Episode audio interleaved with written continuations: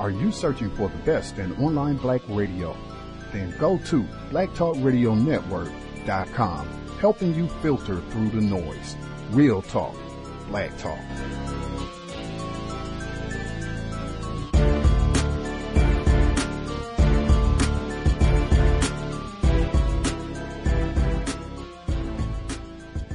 The internet is full of half truths and all out lies. We've all seen them, and many people on social media complaining about it. Here's your chance to show and prove. WorldAfropedia.com is a black owned and operated encyclopedia. There are several thousand articles, but we need help. We can't uncover all the truth ourselves. So please join us and become a writer, editor, or blogger for WorldAfropedia.com today. Every little bit counts. We owe it to the future generations to put the truth out there Visit worldafropedia.com, the African centered encyclopedia, a global database of African knowledge for the purpose of bringing about global African wisdom and understanding. worldafropedia.com.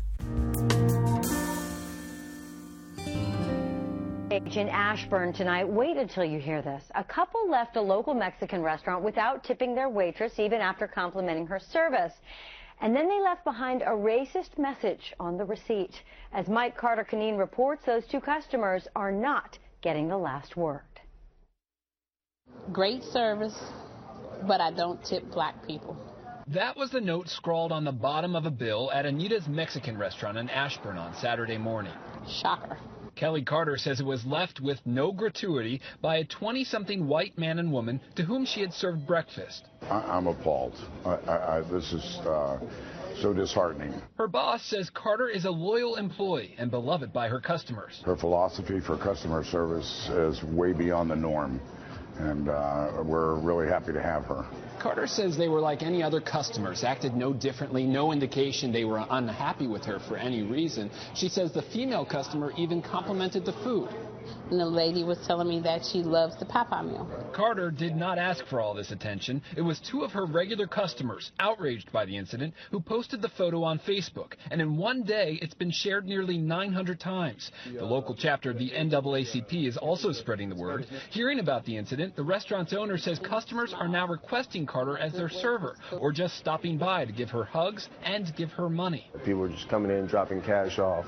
Despite the hateful message, Carter still showed up for her shift Sunday at 6 a.m. And she makes clear she's not going to let this bother her. He didn't hurt me. He only hurted himself. He only makes us stronger.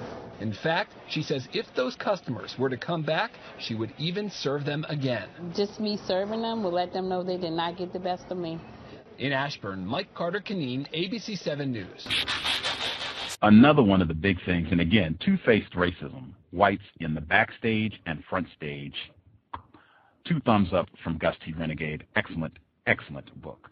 Um, another thing that jumped out at me, um, you talked about, excuse me, uh, these elaborate codes that white people refine and produce to talk about racism, uh, both backstage and front stage uh, when they are even around other non-white people so that they can talk about racism unbeknownst to the non-white people that are present.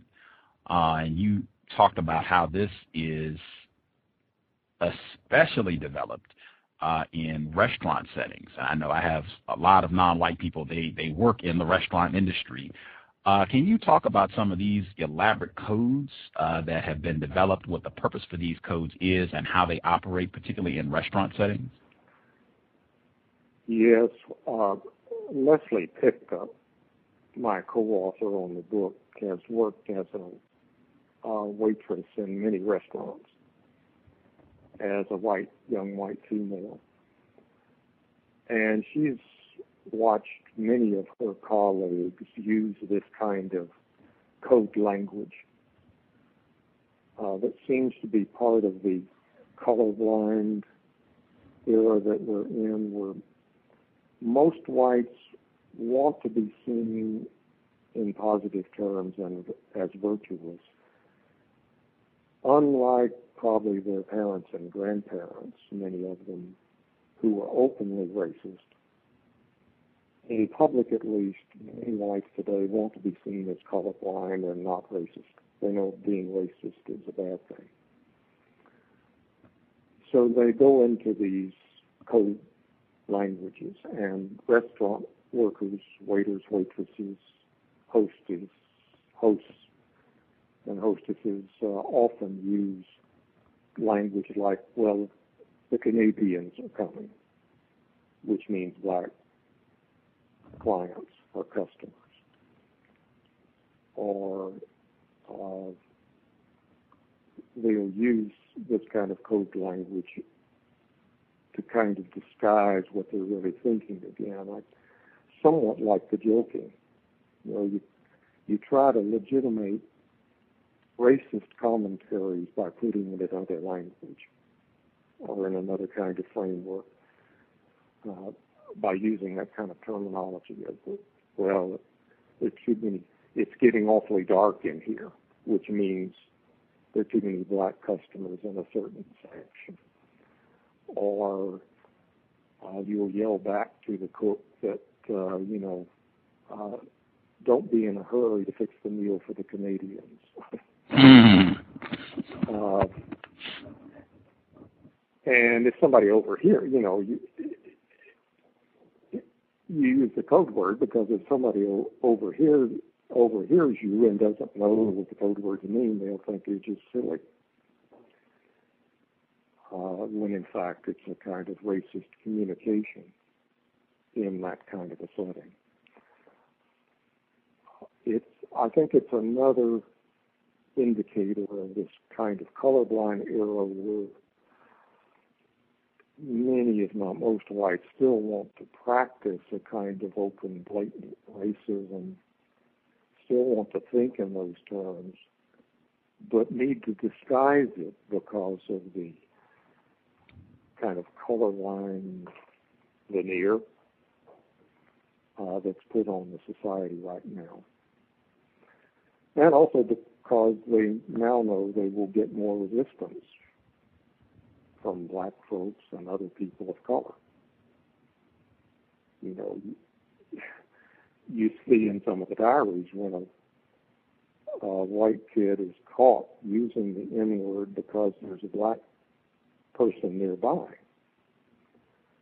And they get very defensive, almost feeling like they're going to be retaliated against. So that's one reason for the code words is because I know more people will speak up these days than maybe 30, 40, 50 years ago. Mm. But I hmm. think it's probably somewhat like the joking. You know, it's a, a kind of cover up of real feelings and real meanings. Business is booming in downtown Detroit, but one popular bistro is closing its doors. The owner says they're being forced out because they're black. As Fox 2's Amy Lang explains, there is a racial battle brewing at the heart of Detroit's rebirth. It's very painful because, you know, we were just trying to do good business and we want to make things nice for the people for Detroit. Marilyn Hall had big dreams for her restaurant, sunk her life savings into this place, leased the space. In November 2013, she and her son, Gerald Watson, opened Mo Better Blues on Adams in Detroit. But she says new building owners came in and now Mo Better is out. They allowed us to build this place out, spent over a quarter of a million dollars in it, and then wanted to get us out and put somebody else in it. Gerald Watson says they've been in a legal battle for months with owners Kales Grand Circus Park. Everything from rent payments to building conditions. An attorney for Kales did not return our calls for comment, but Watson says he believes he and other black business owners are being forced out of this new Detroit. I think it's racism. We feel they don't want blacks downtown. Just last week, the Detroit News published a story about black owned businesses evicted from the Himmelhoch building after leasing there for 30 years. And Darnell Smalls, the owner of the Tangerine Room next to Atwater Brewery, says he's being forced out as well by building owner Rivertown Holdings. He wants the space back to be a part of, I guess, the revival you know, which I'm sure everybody wants to be a part of, but he's trying to just come up with a reason to, you know, kick me out. An attorney for Rivertown points to a judge's ruling that Smalls demolished part of the inside of the building, leading to his eviction. Smalls says he's still fighting and will be back in court Thursday. I think in my case, particularly, uh, he always wanted the space back. After all, it's all about the space. You think that's a shame, but it's not wrong, and it's not discrimination, and it's not anything evil. Scott Griffin with Griffin Properties and Restaurant Group says Detroit's rebirth means landlords can now charge double what they did just two years ago. But you can't blame that on the landlords who are buying these buildings at significantly increased prices now and who are trying to do the best thing they can for that building, for their investors. But civil rights activist Reverend Horace Sheffield says other activists are organizing a boycott called No Blacks Downtown to discourage blacks from coming where it's perceived they're not wanted. This town's gone through an awful lot to get where we are, and it needs to be a shared space and something that appreciates folks that never left with the same value as those who are just coming back. Sheffield says he's meeting with business leaders and reaching out to property owners, hoping to bridge this divide. Let's do better with this resurgence than we've done in the past. We've got one opportunity to get it right, and let's get everybody together and make it happen. In Detroit, Amy Lang, Fox 2 News. Context of white supremacy. Gus T. Renegade in for another broadcast, hopefully to share constructive information on the system of white supremacy. Today's date, Thursday, January 12th, 2017. So I have been told. Uh, this is our weekly broadcast on workplace racism. Uh, folks have commentary they would like to share. Uh, we'll be looking forward to hearing folks dial in. I'm having some uh, odd audio interference. That is uh, pretty strange. Give me one second. I'm going to disconnect my line and see if I can correct the audio echo. I will uh, give myself a commercial, commercial and uh, just dial right back in. One second. Context of white supremacy. See, so when black people say, well, I'm not going to be involved in no blackness and all like that.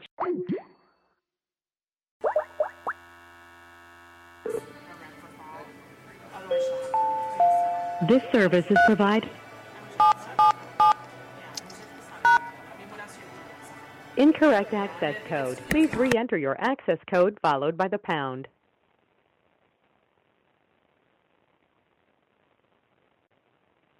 Please re-enter your access code followed by the pound.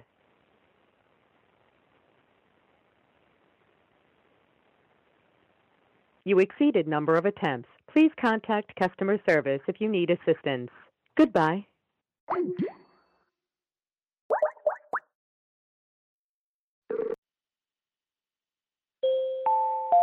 This service is provided in high definition by freeconferencecallhd.com. Please enter your access code followed by the pound. This menu will repeat.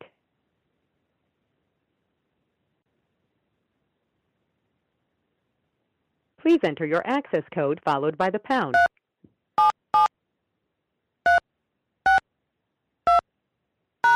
Access code accepted. This conference is being recorded. Q&A session started. About Tyrus Wong. I want to reference a quote that. Alrighty. Got the audio problem corrected. That was extra, super, special strange. Uh, it was reverberating uh, on multiple speakers for some odd reason. This was a challenging day on multiple fronts um, for a variety of reasons, which it tends to be on the plantation. But today was a day. Plantation delivered lots of ugliness, and we were able to resolve things without too much uh, bother and without too much stress. We're still able to get uh, a few jokes in, and uh, even had a, a kind word for Chantel. I think she should be chiming in to uh, discuss workplace racism as well. That's it. Again, this is workplace racism every Thursday.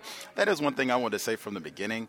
Uh, doing a better job of a listening. I think that's something that we all, Gus T. Renegade, you can put my name at the top of the list. We need to do a better job of listening. I've noted that that, uh, and that is real important when it comes to dealing with racists. When you're dealing with someone who uh, has a tendency to be dishonest, you really want to make sure that you are paying very close attention to what they are saying, what they are doing. Uh, so let's, you know, all let's make sure we're working on paying attention.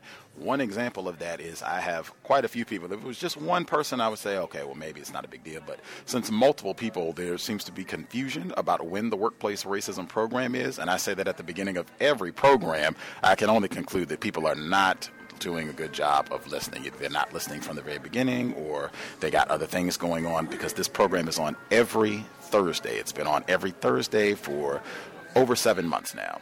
Every Thursday, same time, 8 p.m. Eastern, 5 p.m. Pacific, workplace racism.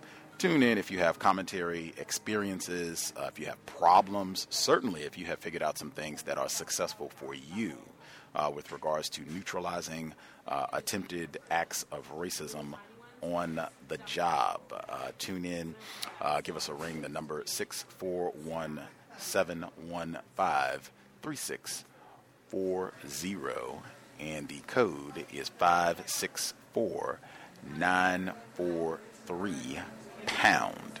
Press star 6 if you would like to participate. That number again, 641 715 3640. The code 564 943 pound. Press star 6 if you would like to participate. Quick things I will get in. We had folks who wrote in, uh, quite a few folks. I think a lot of people, the uh, quote unquote holiday is over. So I think for a lot of people, they have been back on the JOB for, for a week, so now more people have things to share for workplace racism. But before I get to that, uh, Neely Fuller Jr., I've played a lot of uh, his clips. I would say he is one of the people, for as big a problem that I say this is, workplace racism, regardless whether you quote unquote are self employed or not, that this is a big issue. He's one of the few people uh, that I hear when they talk about racism publicly who will consistently, regularly talk about racism, white supremacy within the context of the workplace, which is super important since so many so many of us spend so many hours there on a weekly basis, and that has you know such a huge critical impact on our quality of life. Uh, I was speaking with a victim of racism yesterday, who will be on the program next week, talking about uh, housing situation, which is also super important. But uh, we called Mr. Fuller, and he was giving some suggestions uh, to this victim. And even though we were talking about a housing situation, he was talking about the importance of not getting emotional, being able to stay calm. Uh, that racist, one of their tactics that they will try to use, particularly with black people, is to just, I'm going to get them upset. I'm going to get them riled up. I'm going I'm to insult them and be discourteous and be rude. I might even call them a nigger. I'm going to do whatever I need to do to get them riled up. And then when they flip out and start cursing and all that, or they might even, the black person might get upset enough that they become violent, then we can do whatever we want to. We can form like Voltron. We can call in enforcement officers. Uh, we can call in the boss to get you fired if this is in the context of the job. He was saying, really make sure that you stay calm, and he kept emphasizing this is going to be used on the jobs a lot. It already has been, and in his view, he felt it was going to be done increasingly so. Having whites on the job just saying things, doing things just to get you angry. Like they know uh, that you're having financial problems or you've been having difficulties at home or maybe you just had a divorce or anything. They know you're having difficulties. We're going to really pop, we're going to pluck that nigga's nerves and then we'll be able to fire him or whatever we want to do. So, really, got to make that an essential part of your counter racist code. He emphasized that a lot and just, uh, he stopped on a dime for a random black person to try to offer as, as much constructive advice as he could, in my view, another stellar illustration of black self respect. Moving forward, uh, a couple quick things, as I said uh, before I get to some of the folks who wrote in. That was one. Uh, the second thing, you heard at the beginning, I think a lot of folks heard about the situation where the racists came in and uh, left that they don't tip, which uh, is, I mean, at minimum ironic because the racist running racist idea is that niggers don't tip, right? They say that all the time. Uh, so they didn't have them come in in reverse. I thought of that in multiple facets. Number one, I'm sure this is this is a widespread phenomenon. I'm sure these are not the only whites who, you know, that's their code. They don't tip niggers uh, who are serving them. So just the imp- economic implications of that for black waiters, waitresses, uh, if you have lots of racists who do not tip or do not adequately tip their servers. That was one.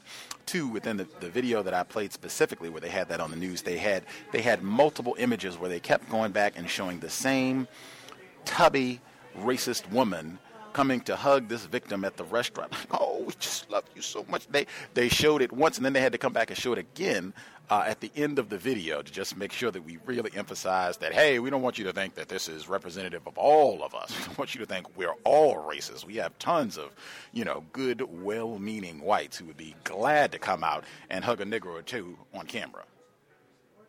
That was Dr. Joe Feagin in the middle. He was on the program in 2010. We talked about his book, uh, Two Faced Racism uh, which does have a lot of constructive information because it gives a lot of explicit detail directly from whites about what they talk about when non white people are not present. He calls that being in the backstage. And he also, that segment that you heard, he has a big chunk of the book is on racist jokes. We talked about that, but he also has a big chunk of the book that is on uh, racism in the food service industry and how elaborate the codes are that whites have for how they're going to practice racism in that sort of environment. I think that is extremely important information uh, related to what we heard. And then the, the end piece, it's important because I hear so frequently, even from people on this program, the notion that if you, if we black people, if we become entrepreneurs, open our own businesses, that that will defeat racism in the workplace.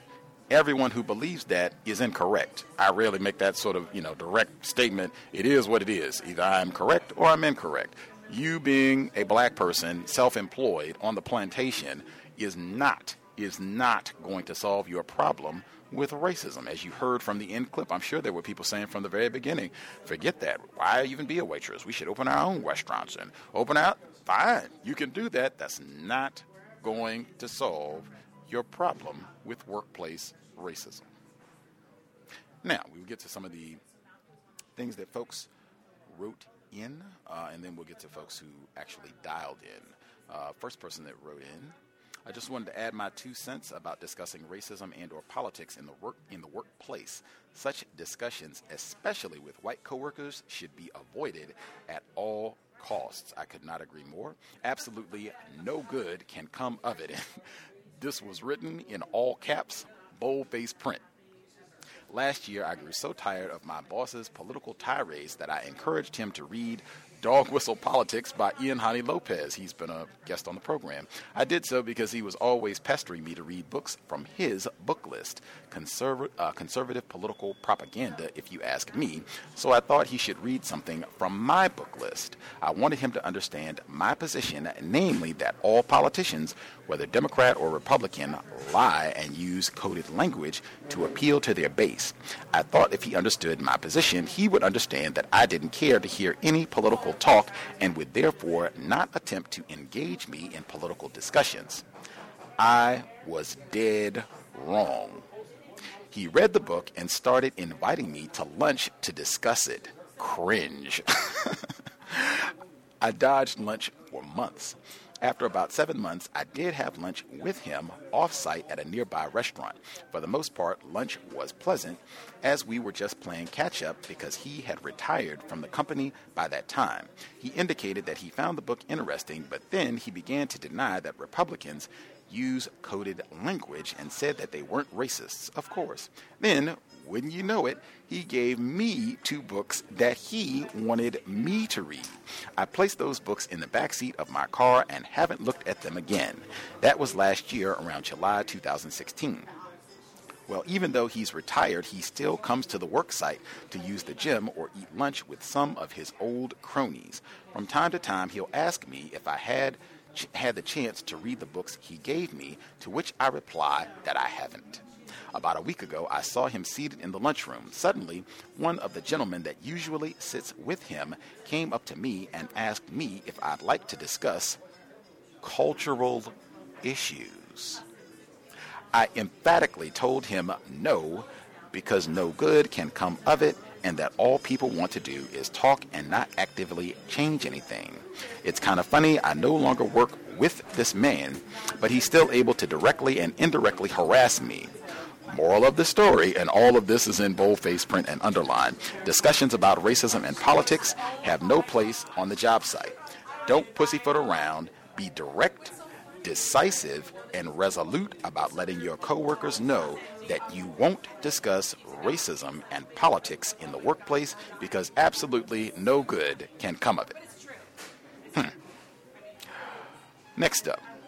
Oh, this is from our young scholar uh, in the Bay Area. He's called in uh, many, many times. I think last Saturday on the compensatory call in most recently. He says, In my history class, we were learning about the Haitian Revolution.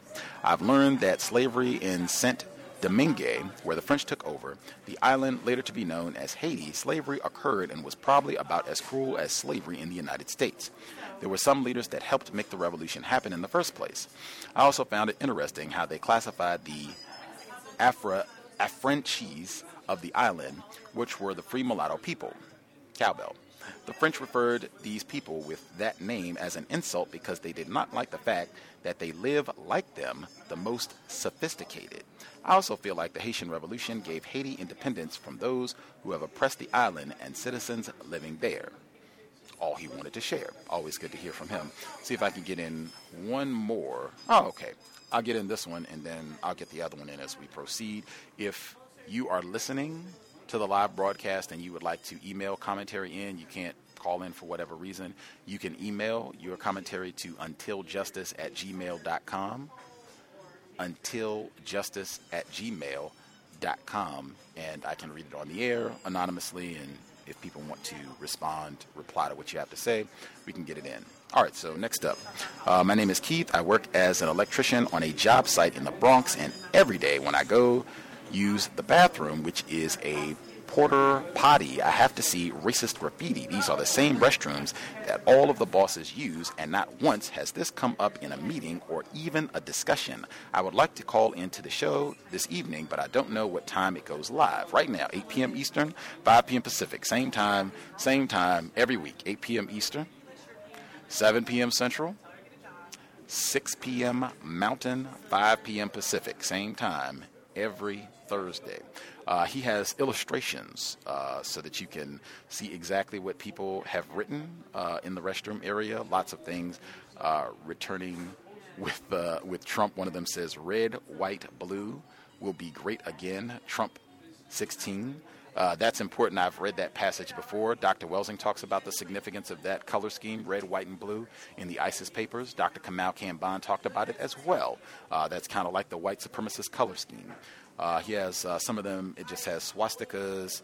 Let's see, he has another one that says no smoking, uh, and it looks like some sort of uh, picture of a, of a black person. Uh, one of those racist caricatures with KKK written next to it, a swastika, Trump. If you want to see all of the uh, racist artwork, I could, I guess, forward it to you. But he took quite a few pictures, and that might even be something to bring up uh, in a meeting. Like, is this appropriate? Because I mean, I would, I suspect this would be the type of uh, porter potty that every this, like does not have public access, right? I assume that you all just don't have random people coming through and using this. So if this is restricted to a small number of people who are using uh, this facility, this might probably got to be some of the people that we're working with. Is this acceptable for the workplace? Just a question. Questions, questions that could be asked. I'll stop there. The number again is 641 715 3640, and the code is 564943 pound. Press star 6 if you would like to participate. Uh, folks who dialed in who have a hand up, line should be open, uh, and I will just make sure I get in my encouragement again. Uh, this is not a program for spectators. This is not a program to just listen in weekly basis. Oh man, I want to hear what wacky things they're talking about this week. If you are a black person and you have work experience, you can reflect on your work experience. It can be current. It can be a job that you had five years ago, 10 years ago. You can share uh, if you recall experiences where racism was a problem for you. And you can think about it in terms of this was when I was more confused. This is what happened then. This is what I would do now, almost akin to what the person who wrote in about when they were more confused and were trying to give out or suggest literature to their racist coworkers. Now they have learned better understanding of how they would function. That is very important because we do have younger listeners who don't have an extensive work history. And I, even if you do have an extensive work history, I think it is very constructive to be able to see those patterns uh, and where you're just seeing repetition of behavior where they do the same types of things worldwide. Doesn't matter how old they are, they pick up the same racist antics. Very, very helpful. Really encourage folks to dial in to share. And if you figured out some things that work well, you should be on speed dial because we need that immediately. Folks who dialed in, uh, who have a hand up, line should be open. Feel free. May I be heard? Yes, ma'am. Uh, evening to all the callers on the line. Uh, this is Kendra. Um, I would just like to share a workplace situation uh, that has um, been a bit upsetting, to say the least. Um, so I'll, I'll just kind of get right into it. Uh, so about um, six years ago, the company I currently work for um, had a mentorship program where they paired up individuals um, that they identified as uh, future leaders within the company with individuals that were in leadership positions. So uh, I was paired up with a non-white um, black male that became my mentor. Uh, we formed a really cohesive relationship where I learned a lot from him. Uh, the company ended up uh, being bought out by a large holdings company. So about a year um, after the buyout, the company decided that uh, they were going to scale back on the number of district managers that they had in the sales department. One of the positions uh, that they eliminated was my mentor's position. Uh, he was placed in a, a sales position instead of uh, actually being the, the district manager of, of the sales department. Um, he did sales for a little while, but I guess uh, was not performing the way the company envisioned. So they bumped him uh, into a position called uh, category uh, management. Um, I would speak to him off and on, and he seemed to love what he was doing. About a month and a half ago, the company decided uh, that they no longer needed um, a category management department and relocated all of the individuals that were into in that department uh, into new roles. I think, if I'm not mistaken, it might have been uh, six individuals, uh, four being non-white black males, and then two being actually I think one would be categorized as Hispanic in the system, and then one white male. So um, anyway, um, I ran into um, my mentor uh, one day at the office and asked him um, what his new role entailed, and he told me that uh, they hadn't found him a permanent position, that he was uh, just floating around from sales to delivery, uh, doing whatever they asked him to do, but that he wasn't concerned at all uh, because he had given the company 40 years uh, collectively between both companies, and that he knew that they would take care of him. When he said that, I, I kind of paused a little bit um, that he was so confident. Uh, anyway, uh, I received a call last Thursday from one of the guys that I know that uh, work in the warehouse, um, basically saying you're not gonna uh, going to believe what they have done, you know, with your mentor. And so I asked him what, and he said uh, they made him uh, the janitor. And uh, when he said the janitor, I said, "Are you are you serious?" And he said, "Yeah." So I literally thought that the guy uh, who called me was mistaken. But later on, another individual told me the same thing. So um, this past Tuesday, while I was at the office, I ran into uh, my mentor, and he was mopping uh, the floor. And uh, he told me that uh, he wasn't planning to be at the company much longer, but uh, didn't say how long. Um, one thing that was really striking was that he would not make eye contact with me uh, during the whole 10 minutes of our conversation, um, which kind of made me feel like he was a little bit broken. Um, he's a 58 year old um, male, and he gave 40 years to the company. And in the end, um, you know, they gave him a, a janitorial position. Um, they didn't do that to any of the older, you know, white people that's in his age group or a bit younger you know, that's been with the company a shorter period of time. You know, those individuals have office positions or uh, different positions, but none of them, you know, would need a mentor. I'm sorry, a janitor. And um, yeah, that's that's that's the story. What a disgrace. What a disgrace. I'm sorry you had to. Uh, I'm sorry you had to experience that because I mean I'm sure um, it had to be devastating for him. Uh, I mean that's you invest 40 years of your life in a company and that's how I'm supposed to wrap up my career, not with a gold watch and a nice office and, you know, thank you for your years of service. Here's a mop.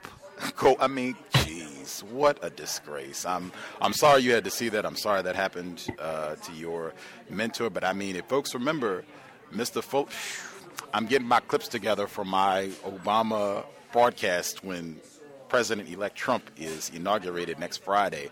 Mr. Fuller has an audio clip from 2008 uh, when it was President-elect Obama at the time. And he said, "Oh, wait a minute, this is 2009. He'd already been elected, but this is 2009. This is Mr. Fuller's first visit on the program." And he said, "If white people decide tomorrow that President Obama is going to be janitor, that's what he will be. He will be down there buffing floor. They can send him back to Chicago, and he'll be buffing floors. Uh, and they could do that in the next five minutes if they choose to." Very important for all of us to keep that in mind because that's that's what the system of racism, white supremacy means. You can end up with a mop and and might be grateful to have the mop bucket in some instances. They could see to that as long as the system of white supremacy exists. Uh, folks have any? yes, ma'am. We can hear you. Oh, hey. Um, I just wanted to share some experience I've had at work. Um, I work in retail, and I'm the only black person at my job we have a um, a district manager, but she's in a tragic arrangement, and I believe that she's genuinely confused about um, everything.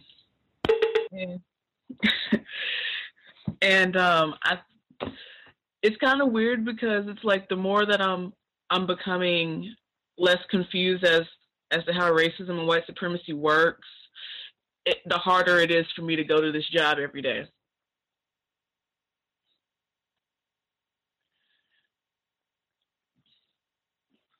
And it's like I deal with a bunch of like people that are like I that you blatantly know are racist, but I can't do anything about it, and it's just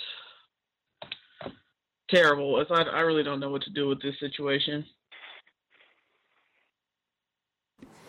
That is the world that we live in, and I, I do know for many of our listeners who, like as you're kind of beginning to uh, get a better understanding of racism, white supremacy, that it can be very difficult uh, making that transition on the job. I don't know if that's your exact situation, like if this is, is, is a spot where if you were there and you were not as informed when you started, and so you were doing whatever you were doing, if you were talking nicely, if you didn't think of these whites as racist, so you were just interacting with them as though they were not racist, and then you get a better understanding you start it starts to completely change the way you view them and and wanting to be around them, wanting to talk to them, wanting to spend time with them.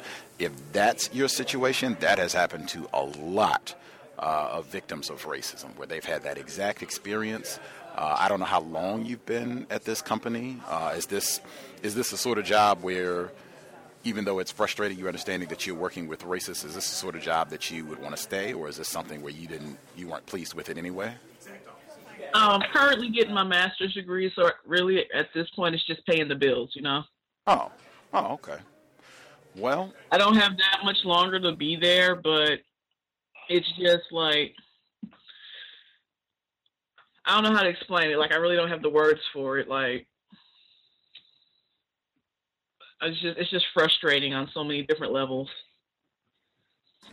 Well, that is what the system of racism, white supremacy is designed to produce. Lots and lots and lots of frustration for black people. Uh, and it's, it's, I mean, the racists that you're working with, I say this all the time, you know, Mr. Fuller also, um, you can leave, but you would just be getting another job with a different set of racists. Like, that's the thing, yeah. you know, to really keep in mind. Like, you can always leave. The folks that, I mean, racists might encourage that. They might celebrate, like, we didn't want the nigger here anyway. But the next job is just going to have a new set of racists. So the thing that he does uh, encourage is uh, us figuring out a codified way. Even if that means you're going into business yourself, fine. You're still going to have Yeah. to deal with racists. Figuring out. I really Go ahead. Go ahead. I really don't talk to them much. I mean, I'm kind of still on your codified response of hmm, to a lot of the things that they say. And it's like with my uh, district manager that um that's in the tragic arrangement. She goes out and parties with them and goes drinking with them and all this, that, and the other. And I'm like, girl, how are you doing this? Wow. If it's uh, if it's a short timetable that, like you know, uh, this is I'm just counting down the days until I get that master's, and you know I'm out of here. I'm on to better things. Um, it might be something because I mean that that is a position that you're probably going to find yourself in for as long as you are working in whatever capacity.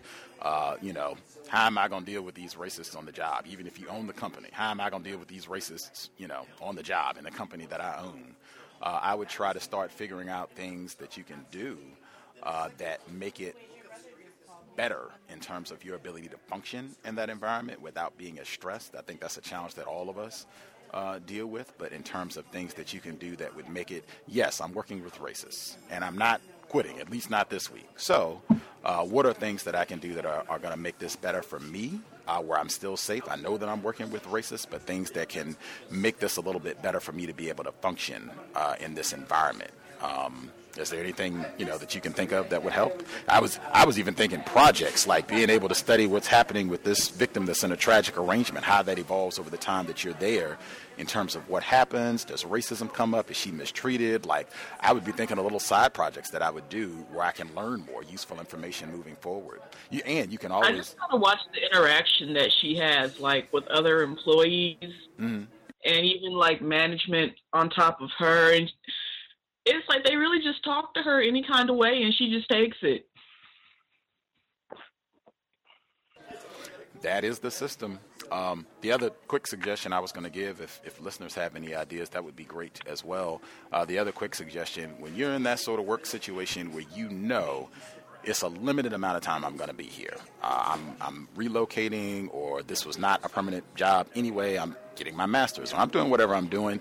You can use that opportunity to practice your codification for the next job in terms of these are these are questions that I will ask. These are things that I will do. So I'll already have some OJT for my counter racist code. You can definitely take that advantage. So when you go into the next situation, you'll already have tried out some things and you'll be able to see how they work.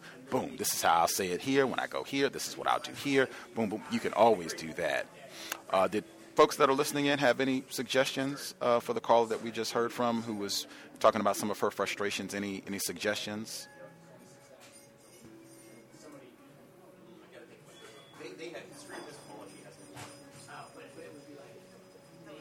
Can I be heard? Yes, ma'am. Um, the only suggestion I have, and it might not really apply because I have, um, I'm sorry, this is Jay from Ohio. Um, it might not work because I know that I worked in retail before, but I know what I have been able to do with my job, so that way I'm not just bogged down with all the different stuff that racists like to talk about or sus- suspected white supremacists like to talk about on my job I, I do listen to a lot of podcasts or music. Um, I always try to make sure, even if I don't have that, um, if I do have like some spare time where it might be taken as, oh, well, I, I can be engaged in like conversation, I'll try to have a book. So I'll try to always make sure that I at least appear to be busy. Um, like I said, I don't, I don't know if that might work for you, but I know that that has definitely helped me at least to where I'm not like my my mind is not so idle and I'm focusing on just stuff they're saying that it's not going to help me be um, constructive. Thank you. Um, by the way, I'm Ashley in Louisiana. Um, now, what I do do, like when I'm doing inventory on the floor or something, I will have like some headphones and I will be listening to um, a podcast or something just so my mind won't be so idle and I don't have to hear the ignorant things that come out of their mouths. Can I be heard? Yes, sir. I agree with you guys and um, to the other callers and listeners. Um, also, something else that might help with uh, the stress are uh, frequencies. If you go to YouTube, there's different frequencies that actually um, it's either tones or actual music music that can um, shift your your uh, your brain vibration to a more relaxed state um, even if you're in a stress situation or a situation where you're upset, and um, the, the the ones you and you can look them up on YouTube. Um, they have them. Some of them are hours long. Some of them are just like 30 minutes or an hour. But um, one is uh, 396 hertz. Um, that one is used for liberating guilt and fear. Um, 417 hertz is for do- undoing situations and facilitating change. 528 hertz is for transformation and miracles, also DNA repair. Uh, 639 hertz is for uh, connecting and relationships. 741 hertz is for expression and solutions. And the final one is 852 hertz, and that is for returning to spiritual order. And these are different tones that I've used, and also I've um, recommended them to other people that they utilize in their meditations and things like that. And it's helped them um, immensely. So hopefully that will also help you as well as far as just dealing with any of the emotional aspects and the anxiety aspects or even um, the, the emotional discomfort. Thank you. Thank you. Anytime, anytime. I wish you the best because that's a very tough situation. See if we can nab other uh, suggestions as we go for Ashley in, uh, Ashley in Louisiana. Um, I don't know. The first caller, uh, Kendra, that dialed in. I don't know if that's a suggestion other than if folks want to comment, but certainly uh, you're always welcome if you want to comment. Uh, on anything that you've heard from other callers, or if you have suggestions uh, for other callers or questions for any of the other callers, always feel free. other folks, if you all have commentary you would like to share, lines should be open. You heard? Yes, sir. Uh, this is uh, 2812 from Virginia. Um, hope everybody's having a good night. uh, I give a quick update about last week. I called in reference to the conflict that I had with the uh, older white female. Stated she was going to slap me.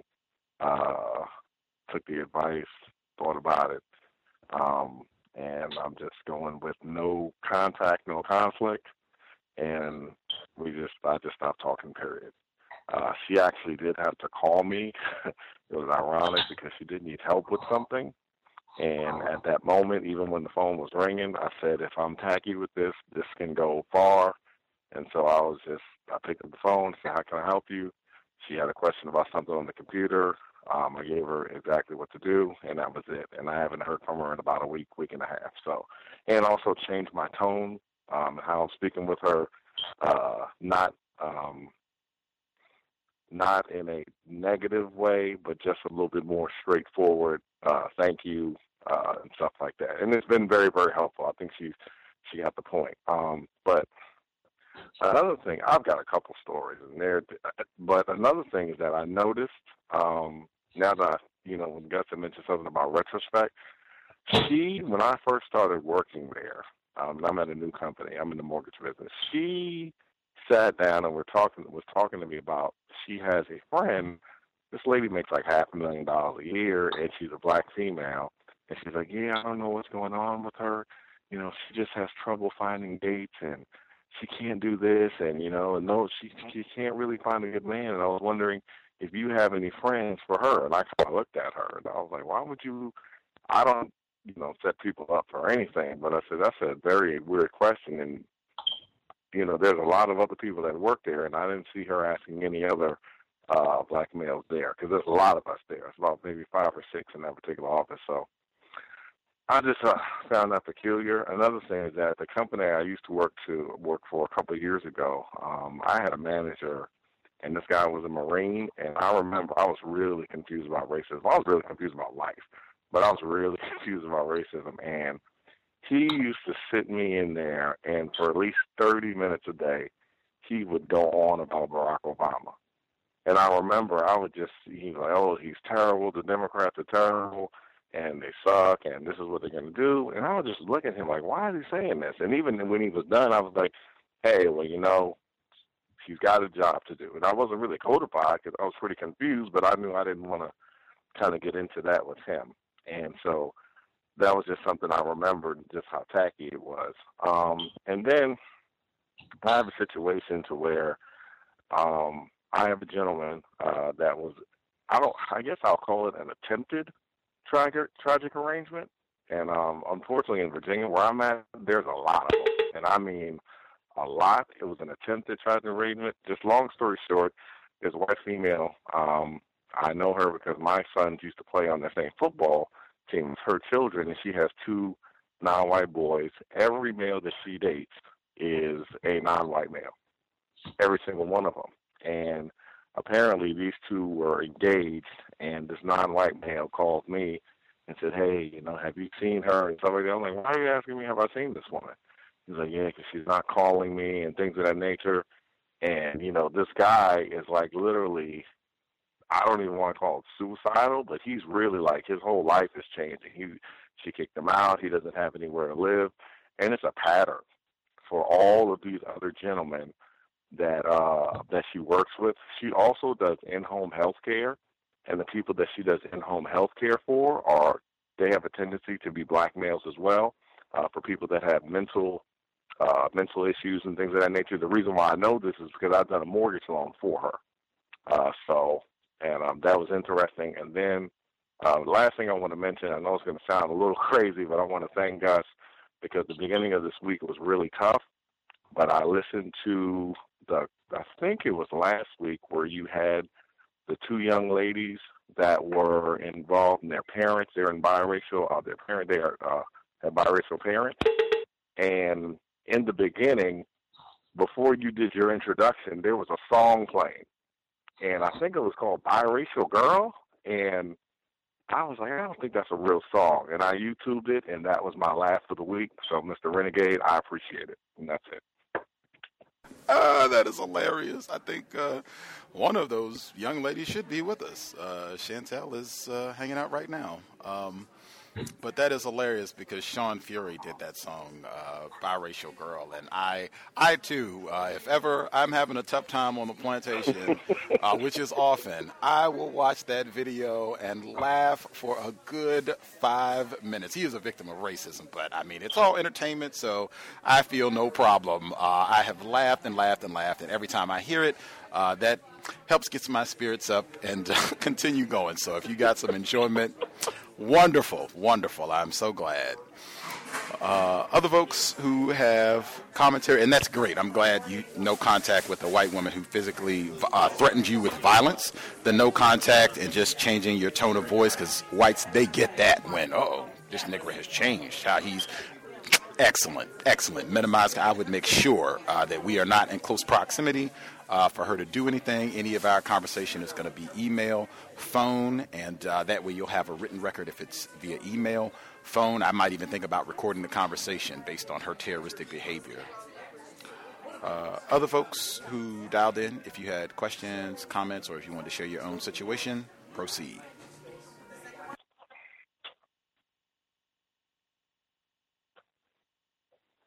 Can I be heard? Can I be heard? Oh, uh, we'll get the female caller. So, um, this is Jay from Ohio again. I actually um, have, I guess, uh, two observations, or um, I, I definitely need help with at least one. Um, so, with my job, they have hired some more people to help out with the workload, um, and the one lady that they uh, they hired three people. Uh, one white woman and two non-white uh, black females. And I end up having to train the white woman. Um, she's like an older white lady, not quite sure, maybe in her late 40s, 50s, something like that. Um, she now all of them and even myself, we've all gotten the same type of training. Now, actually, um, except for with these new these three new people. I'm assuming they got maybe like an extra day or something like that. But usually, whenever someone comes through this different, this group that I'm in, they always seem to add on at least an, an extra day of training. Because apparently, the people who had taken the training before me, they only had let's say two days, then I had three days, and now the, the new people that just came out, they had four days. Well, this white woman was supposed to be um, essentially taking over half of my workload she keeps she she has done this repeatedly has said well oh i wasn't trained on that and just knowing like cause my supervisor has t- told all of us all the people who are working on basically the same type of projects um you know they have gone through training essentially the same training that you know that I went through and some of the other people that were in my training class went through. And um, so it's like it was, it was definitely puzzling to me whenever she would come to me and say something like that. And I had to, I've been constantly having to go back to her and say, hey, you know, it's in this document, you know, how to do this. We were all basically gotten the same training. I did say it a lot more codified than that, but I, I really had to take like, you know, several deep breaths before I actually responded back to her because um, I, I was definitely getting frustrated. I actually ended up going to our manager and saying something to him um, because he's actually gone to me, come to me and asked me to give her additional training, which I had to do. And I would still run into this whole thing where I know for a fact that I trained her on certain processes. And then when I would ask her to complete those same processes, she would say, "Oh, well, I wasn't trained in that. I was only I only know how to do this." So there's I, I I've been the main thing that I've been doing is just basically listening to the podcast, just like I had mentioned to the other female caller, um, just trying to just take a deep breath before I respond back to her, especially when she says, "Well, this is beyond my expertise" and things of that nature. Um, but I, I'm not quite sure how I can really um, I'm I'm sure. I, Of course, I understand that I, there's no getting through to her, and, and our manager is also a, a white male, and there's definitely no getting through to him either.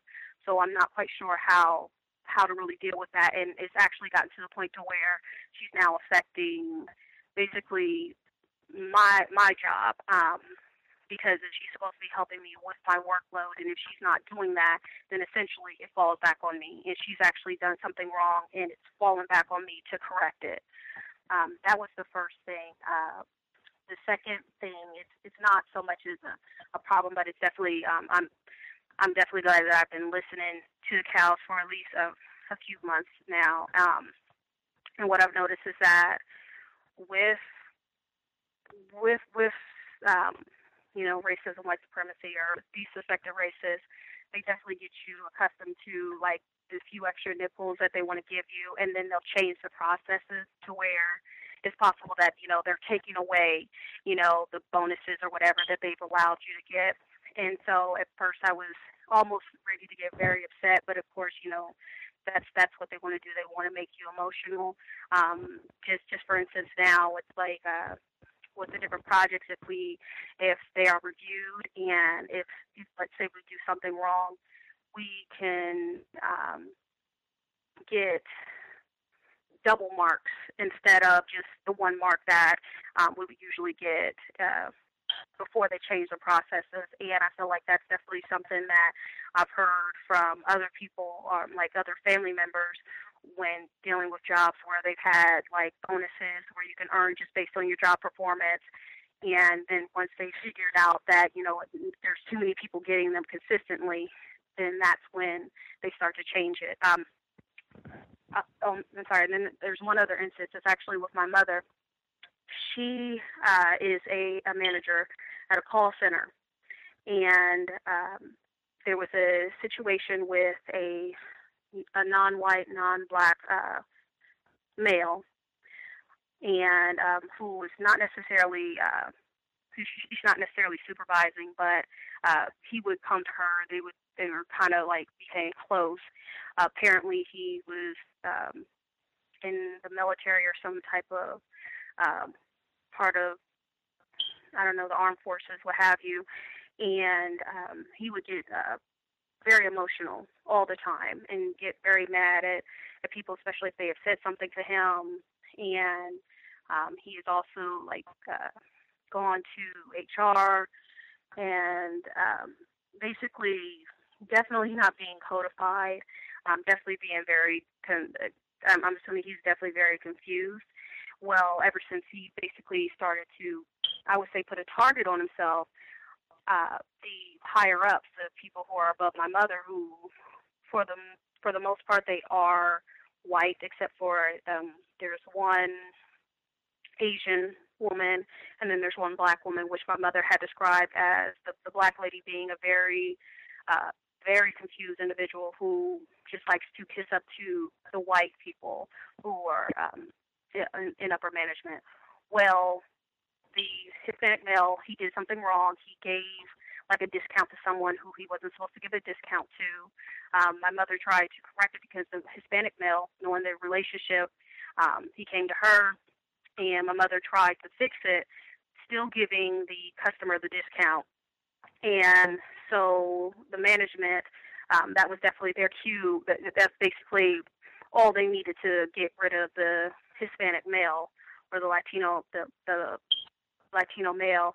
Um, but my mother was actually very confused about it because she was speaking with someone else um, in a different department because she couldn't understand why they how they could even find out that he had given a discount to a customer because of the size of the company and the amount of um, customers that everyone that all the different associates speak to. So my mother has basically uh, feels like they must have been listening to all of his calls, waiting for him to do something wrong. But the issue that she's having now is that now they want to um, discipline her because she tried to correct the issue, um, not because not necessarily not necessarily uh, for his benefit, but to benefit the customer because if the customer was already promised a discount and if the if the male if the non-white non-black male already uh, promised them that, then she didn't necessarily feel that it was she felt like she had the uh, power to do so. And she also told me that just the day prior, when she was when she she didn't know she could if she really had the um, the ability to um, let's say give a discount or you know do an upgrade or what have you. Um, she had actually her non her white uh, um, supervisor had told her, well, you know, you do have the ability to do this since you are a supervisor. But then when she does take the initiative to correct the issue that the male did, um, then that's when they want to discipline her. So um, just wanted to get some feedback on those issues. Uh, thank you for listening. Absolutely. Um, we'll see if you know folks have because there are so many distinct uh, scenarios. One of them, not even you specifically, with your mother. Uh, with your mother's situation, the word that immediately jumped out to me: discretion. Uh, I've talked about that on the program before, uh, where just basically racist. They have license. They can change policy when they see fit. Uh, they can just make up whatever they want to do on the spot. I've said consistently that's uh, that is decoded as feel free to practice white supremacy at will. That word discretion, but that's what it sounds like to me. This discount thing, uh, like this might be something where we have discretion. We can give the discount when we want to. To you know, or you cannot give it if you want to. If you're a manager, you might have that uh, that authority to do so. Uh, it seems like she was told that, and then them coming back and decide, well, no, uh, uh we're going to get you in trouble because you you shouldn't have done that. That's the first thing that came to mind. Uh, I would want to know like precisely what policy or rule they're saying is being violated uh, because that's where that discretion thing too. Sometimes that'll end up being one of the non-written type policies that, well, if you're a manager, you can do this. You you know can come make your own decision about how you want to handle uh, situations. I would be trying to ask specifically if it's if it's being stated that I did something incorrect. Can you you know show exact policy? Where exactly in the manual you know did I violate? a rule, and particularly given if it's about this discount where I had been told previously that having the position that I do, I have the authority, the discretion to, you know, exercise to give a discount or not uh, from the position that I have. I want clarification on that. With your situation, with the incompetent white person who's saying that she didn't get training or this is beyond her understanding and now it's compromising your ability to work efficiently, I would keep a. This is why I talk about documentation all the time. I would have a written record of every time where she said like the exact assignment. This is the date. This is what she said she was not trained on. Uh, and granted, you are going to be having to go back to a white person, but I would want an extensive uh, paper trail, as they say, of this is where she failed, this is where she failed, this is where she failed, and saying that she doesn't know how to do this. Um, I don't know. I wasn't there, so I don't know what her training was. But if we're all supposed to get basically the same type of training, we're all supposed to be able to do this how do we proceed if this person is consistently saying that they are not able to complete this task? If, do they need to be retrained? What do we need to do to get this resolved so that she is efficiently able to complete all of her tasks? Does she need to be retrained? If so, can we get that done? If retraining her is not an option, then how do we move forward? That's that questions, questions. Those are the questions I would ask, and I would. That might even be something that I would write to the white boss via email before this becomes a sit-down conversation. That way, there's a written record of that as well. If this person, if we have an employee who's saying that they are not, they have not been trained adequately to complete their work duties, and I go to my supervisor, who's I guess this person's supervisor as well, this person's saying that they're not trained well enough to do their job, what should be done about this? Do they need to be? Does she need to be retrained? If not, how do we resolve this? And then whatever their written response, boop, I would put that in my file as well. Uh, do folks have suggestions for this uh, our female caller currently? Uh, either her mom's situation about this discount and them getting rid of the uh, quote unquote Latino male and now coming after her, or her having to deal with this incompetent uh, racist white woman on the job. Folks have suggestions.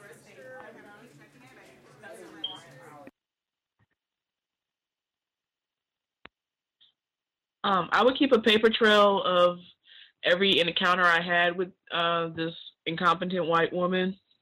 And like I would write down whatever you talked about or whatever I had to walk her on through on how to do something. And I would uh I would just sign and date it.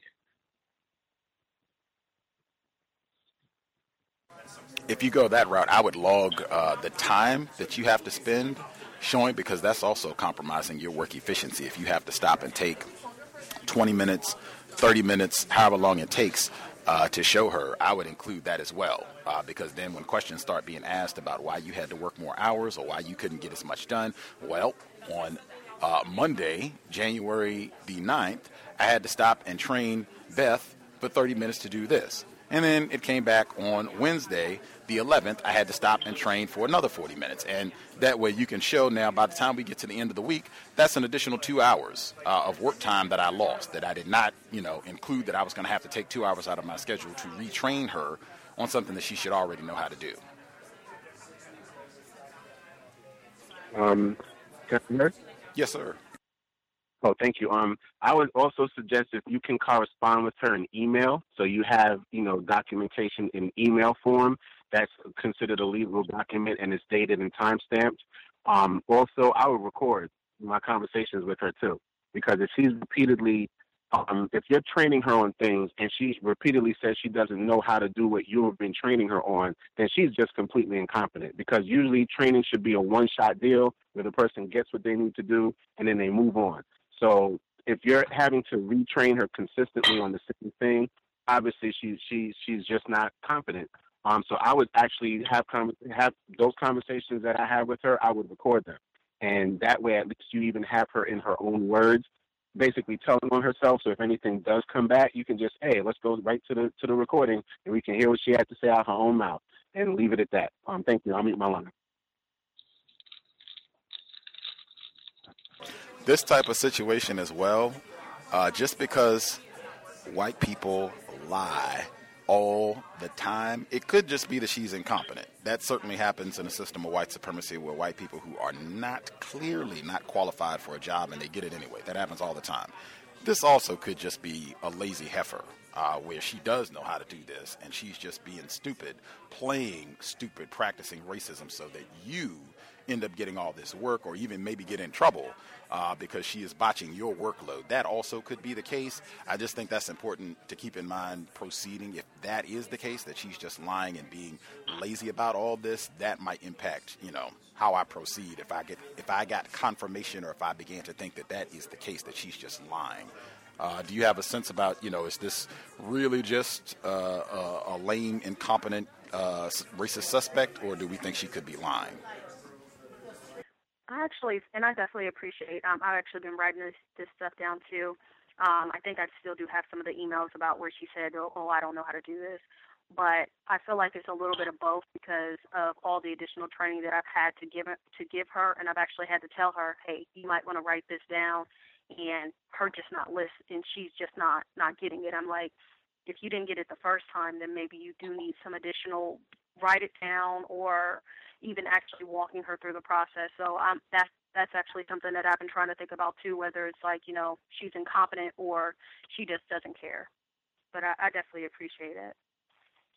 Um, just from what what you just described um, to the female caller, she she knows exactly what she's doing. She's getting away with it simply because if you're already training her on something and she's not writing it down, she's basically vampiring you on the job. And she's and she's had it seems to me like she's probably having fun.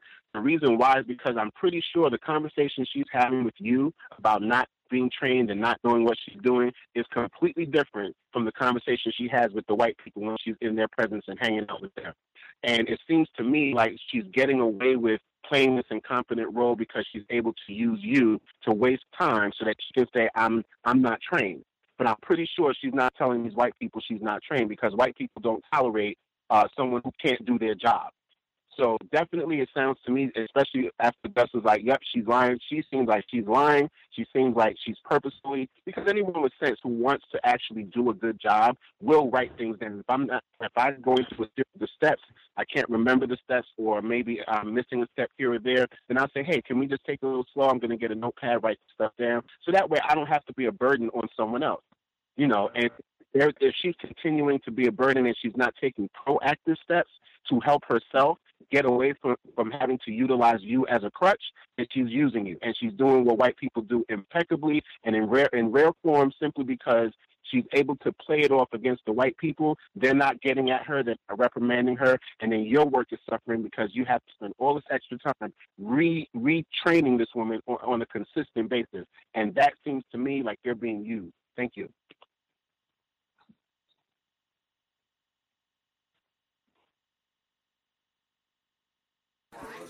Can I be heard? Yes, sir. Uh, to that caller, uh, is do you know if, if the company has like a, a training portal where all training documents or anything that you you use to train someone is is put in a, portal where a person that was trained can go back and reference that instead of going back to you to to get retrained? Actually, yes, and that that's the crazy.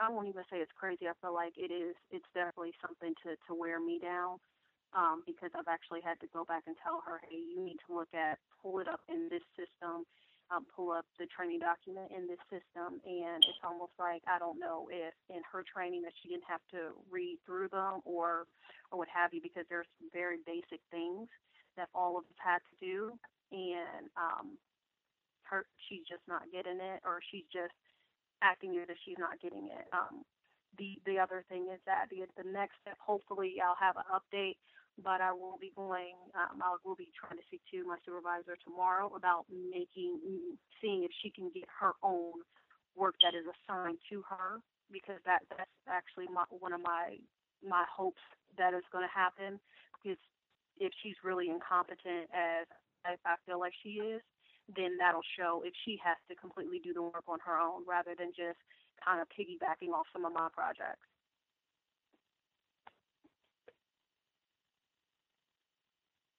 Yeah, um, yeah, that's I, I just brought that up because I know at, at you know at my uh, plantation they always tell us to to go back to that training portal if you know no one really has additional time to kind of assist, and that's what that portal is for. I would just let her know uh, nicely and in a professional way, uh, just refer her back to that training portal. That's what it's there for. Everyone here uses it, um, so you should use it as well.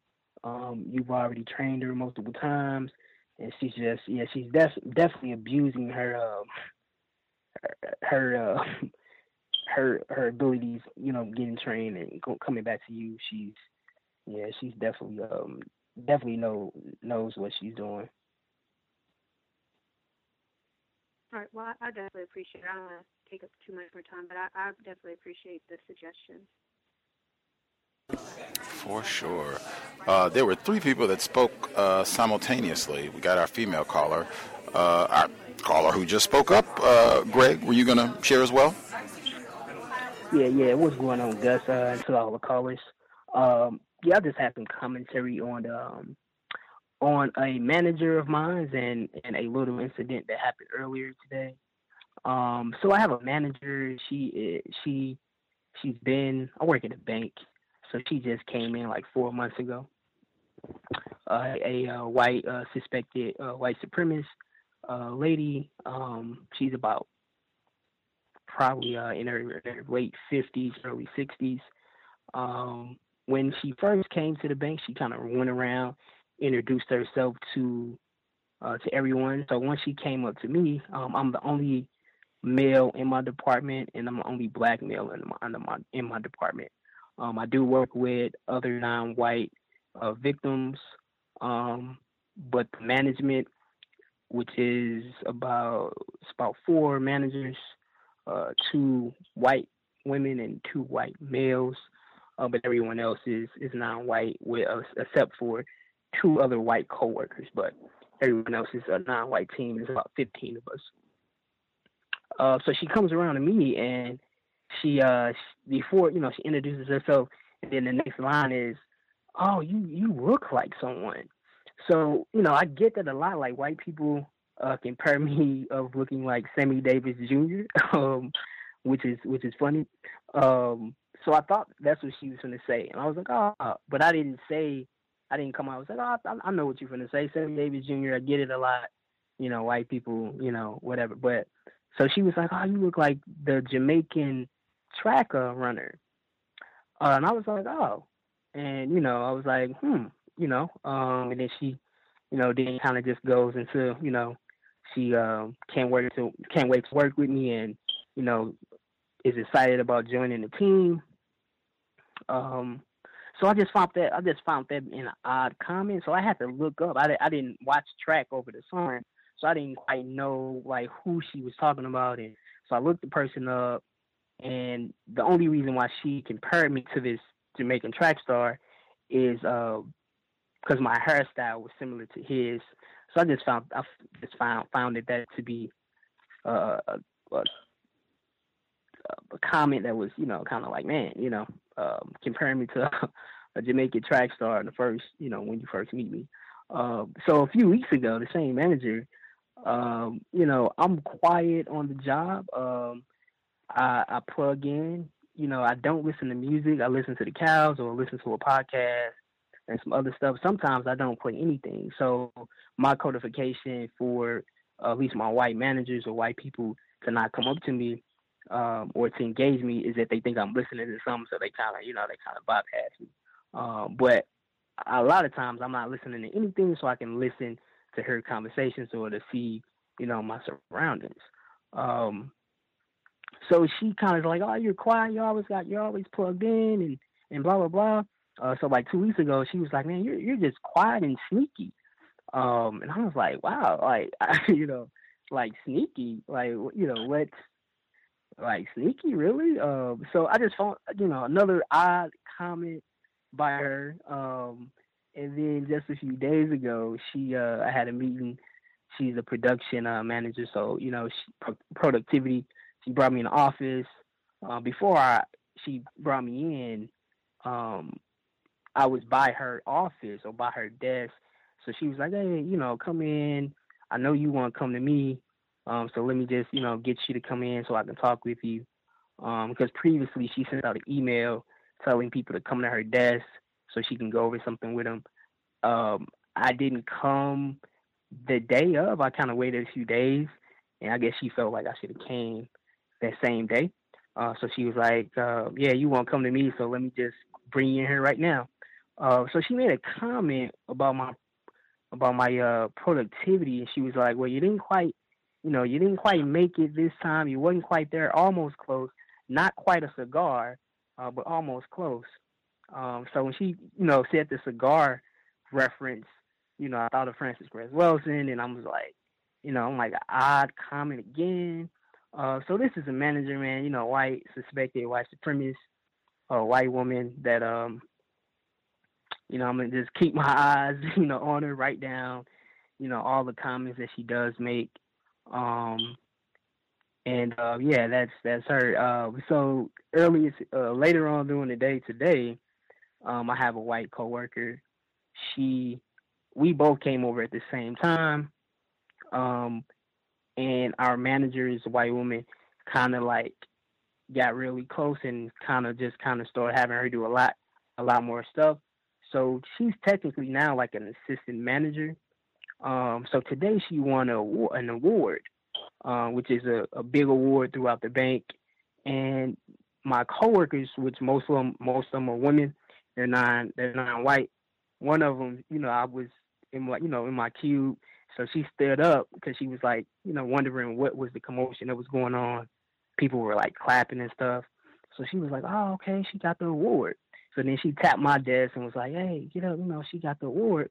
And I was like, and I unplugged my headphones, which I wasn't playing anything, but you know, uh, so I was like, oh, okay. I'm like, okay, hmm, okay, cool, you know. Um, you know, then I plugged back in because I really didn't care. But my my coworker, she was like, you know, she was like, what the f? Um, as if like, you know, hmm, why she get it? We one of us could have got it. We do more work, you know, than her. Um, so I, I you know, I just kind of noted noted that, and they're actually really close. You know, she would consider her, this white girl as a friend. So I was kind of like, hmm, you know, why why the jealousy if this is your so-called white friend? Um, that was, you know, kind of a thing that I kind of noted. We also have a coworker that's been on the job for 18 years, uh, non-white victim, um, and she has never won uh, one of these awards. So I just felt like this girl coming over when I came over like a year or two ago uh, to kind of get close with the manager and then kind of get this accolade award uh, where she's taking like a, a Las Vegas trip and money and you know all type of stuff.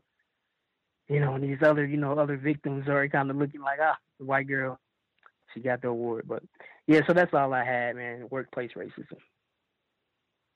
Wow, spectacular! That number just to the last incident. Uh, I've said this all the time. Uh, white people they do not necessarily like other white people. Uh, I have seen tons of illustrations of that, and the white chick's response. This is supposed to be her homie gets the award. This what the hell? That lazy heifer? Why'd she get? That? I have seen that exact same thing. Don't be confused and think that they won't work together to mess over you or any other non-white person because they absolutely will. But that does not mean that they are in love with each other and think great. Not at all. Uh, this is just about terrorism and tackiness all day long.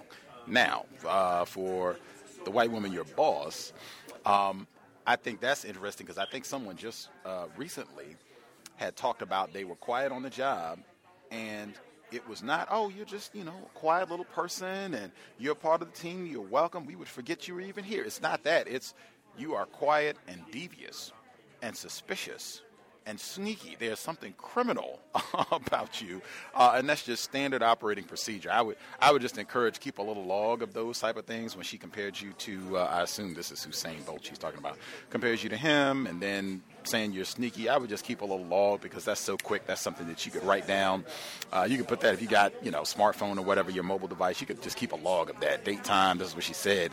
Uh, if you end up working there a year, five years, ten years, whatever, you could end up having a long list of those types of comments uh, to keep if they ever you know try to come at you aggressively or you know begin doing more layers of tackiness you'll just have tons tons and tons. And that one comment in and of itself probably wouldn't do anything but if you end up with a log uh, over months weeks years that can have a substantial impact. So i would just keep a little log of those types of comments. And if anything i think it's good just to keeping you aware this is what it is. Dr. Francis Cress Welsing is right because they're giving a little cigar reminders and everything about how they're thinking that they're right. You're correct. You know you're around racists, and just to stay sharp with your codification. I, I love having the headphones in with no sound playing so that you can be aware of your surroundings. That is brilliant counter racist codification. Uh, let's see. It was three simultaneous. Uh, I think retired firefighter is the only one we missed out. Did you have commentary? Can I be heard? Yes, sir. Greetings, everyone.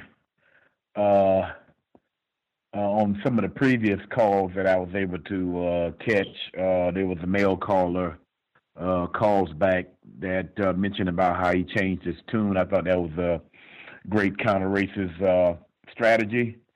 Uh, uh, as far as uh, working on your vo- voice tone when you're talking to uh, another employee. Uh, in some cases, it doesn't matter if they're white or non-white, and uh, with an emphasis on firmness, but yet at the same time use the the right vocabulary that would imply that uh, I'm being polite. Uh, and in most cases, people get the message. the person that uh, you are relating to or talking to, they get the message, and uh, it kind of like uh, gives you uh, uh, a uh, some some space from a lot of the foolishness that goes on on the job. Um, yeah. Uh, workplace racism. Uh, primarily, I don't I don't have to deal directly with white people, uh, although they're all white people uh, at this particular high school. Uh, but but uh, the whole coaching staff is non-white black males, and I primarily deal uh, for the most part with them, and especially with the uh, the head football coach. Uh, so some of the things that I'm li- I listen to, uh, I really don't have uh, that direct issue. Although, just like any other job, there of course, of course is racism, white supremacy that exists on on, on the, the job. Uh, recently, uh, as most of the listeners know, that uh, the team that I coach on won a state championship. This is actually the uh, the uh, uh, fifth uh, experience that I've had uh, with that.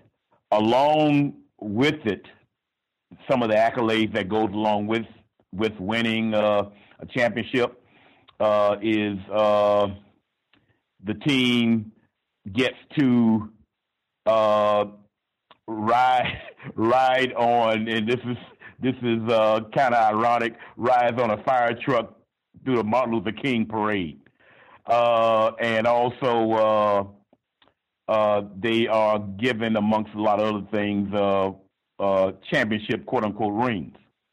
Uh, the retired firefighter is definitely is not going to ride on any fire truck, and I'm definitely not going to anything called a Martin Luther King parade for, for, for various reasons. Uh, I don't see nothing constructive and relevant about a parade. Uh, and the problem that this black male died attempting to change is still here. Uh, uh, and amongst, and then from from the ones that I went to in the past, years, many many years ago, uh, I don't see anything exactly constructive going on at these at these at these parades. Uh, to whereas uh, it even gets so bad that uh, uh, there now is uh, uh, is uh, young people who get get on ATVs and and and dirt bikes and and literally ride through the entire realm of Miami Dade County, somewhere in the vicinity of 50 to 60 bikes down the streets uh, uh, uh, uh, just ripping and running up and down the streets. Now, mind you, now one of the children that I coached uh, uh, died on one of these things, was killed on one of these things uh, uh, last spring. Uh, but uh, no, I would not be uh, riding on anybody's fire truck, and uh, I would not participate in the parade. And I also uh, will not accept a ring at all uh, for obvious reasons. Uh, I, I would bet still today that there are some non-white people somewhere in the world who are the ones who have to go and risk their lives and uh, pick up these shiny rocks, whether it's gold or diamonds or whatever. It can be copper, as far as I'm concerned, and uh, I wouldn't be uh, interested in doing it to make that kind of sacrifice. And uh, I don't I don't wear any jewelry jewelry anyway, as far as they're concerned. So uh, no, and I, I uh, did contact uh, the head football coach and informed him that I would not be participating. That is not even why the uh, the retired firefighter uh, gets involved as a football coach anyway to to just to get those type of accolades. That's not the reason why I do it anyway. So uh, and he uh, uh, very clearly understood on it, and uh, I just wanted to let him know if he didn't see me on why on, on that I you know why I wouldn't be there. Uh, so those are uh, uh, two things that uh, just wanted to mention uh, this week. Thank you. Appreciate that. Retired firefighter, black self respect. Awesome. Yes, sir. Yes, greetings, Gus. Greetings, uh, all the callers. Very constructive information this evening. I just want to share a few of my experiences on the open air plantation, which is known as self employment in this part of the world. This is Lamine from KC. Uh, white welfare. Kansas I just want City, remind Missouri, everyone. Kansas City, Kansas. Kansas City, Missouri. Uh, but I'm very, I, I go back and forth in between both of them. So, uh, white welfare, full effect. I think when when the caller previously spoke about her supposedly unaware or confused white coworker who needed to be walked through things, I'm just reminded of white welfare because I see it everywhere. Um, Kamau Kambon speaks about it's just white welfare. These people, I mean, the system works on them making money off of non-white people. But I'm reminded of that every day, and and that caller, I was reminded. Um, I added some new code to um, my personal code was not saying good morning. I've heard several non-white people, including people on this call in the COWS, uh, make note not to say good morning or good evening or good day, as opposed to just saying morning if they speak to white people at all. Uh, very, very important that for me, it's helped to keep my mind in the right fra- frame of mind when I'm going about my day and not be distracted. Because when non-white people, specifically black males, are distracted, or black females, I said uh, very terrible things generally happen. So being focused and trying to stay on task. I had two white males that uh, brought me to a house for an estimate this week or last week. They, um, it was I guess freezing outside. I hate the cold, and um, the house had no AC. It was kind of gutted. Uh, in a black neighborhood, predominantly black neighborhood, um, there's something people like to call gentrification, which is happening in parts of the city. The white people are just basically taking their, their land back again because they never really gave it away. The two white males had me estimate this home, and um, they had me go in. The House is totally disgusting and just a wreck. And they tell me, hey, look, they want to get it all done. They tell me their budget's thirty-five thousand. Um, so I take notes. They actually had four pages printed out for me of all the things they wanted to do. So I go home and put together over the period of the weekend, three days it takes me, probably about six or seven hours or eight, hour, or so hours to put together the estimate. Well, their budget and what they gave me um, and, and what it would cost w- was nothing close. In fact, uh, I'm very reasonable on my rates. In fact, I'm some would even describe them as cheap, and my estimate was sixty thousand dollars for the total remodel for all the things they wanted done, including some used equipment. Uh, I was sent an email in response. I, I called and I wasn't. He didn't even answer the phone. He said he was in a meeting or something. But I, I never believe white people. He told me that he was um, he was over his budget. And he wanted to do it. He told me what his budget was. I believe he was practicing racism. I have learned something uh, being self-employed um, that white people lie often and about everything, and especially in the area of activity uh, known as economics when it comes to money. White people lie. Man, if if supposedly non-white people lie to dodge bill collectors and we're bad tippers, as they say, um, as the example earlier shown, we don't understand how they how white people lie when it comes to abusing black people and non-white people, other non-white people, when it comes to money. So I, I mean, my my personal something I've added to my code in the past few months is I never give them, and I always assume they have the money because collectively and individually these people have the money.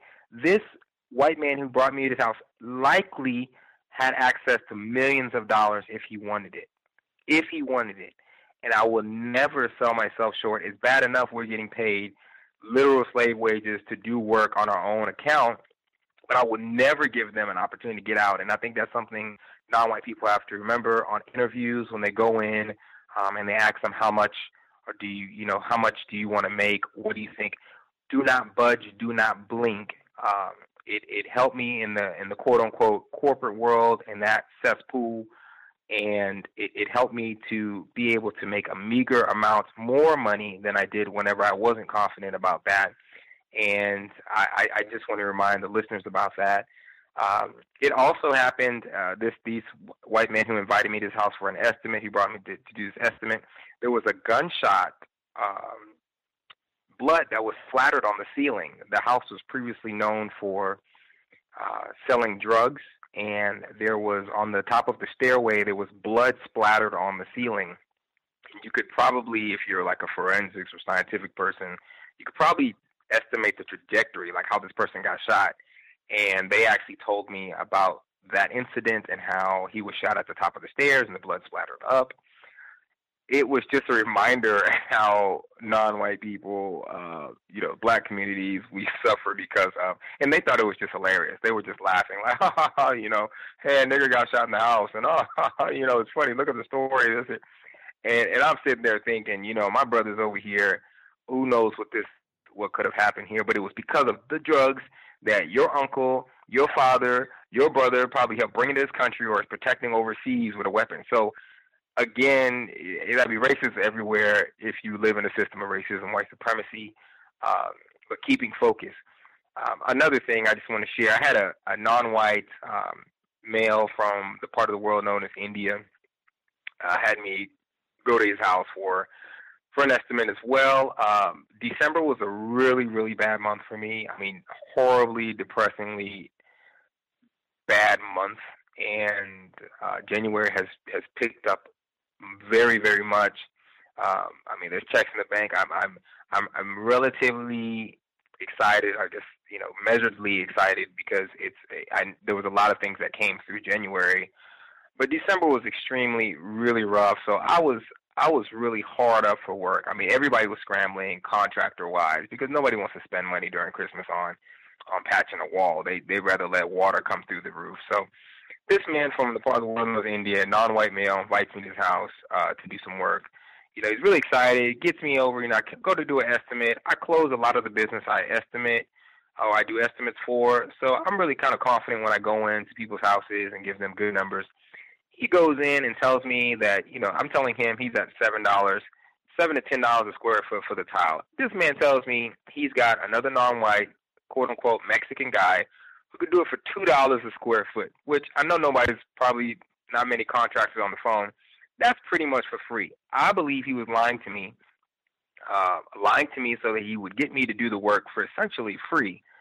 It's very upsetting because I know that as a black male, he would not pull that stunt if my name was was Fletcher and I was white and I walked and he wouldn't even pull that stunt with me. Like and and and how do I know this? Because I do this so many times. I go through this um, the anti-blackness and just the abuse by sometimes other non-white people, um, specifically towards black people, regardless of our demeanor, our color, our clothes, how how we talk, is a constant reminder that the system must be replaced. And um, I, I did have a, a, another experience at the SPCA. Short, just briefly, I'll share. It was um, very trashy. Um, I, I took um, I had to take my animal in to to I just recently got a new animal to protect my family from terrorists, white terrorists, and while I'm not around. So I got a little small animal, and I, I, I took him to took her to the SPCA.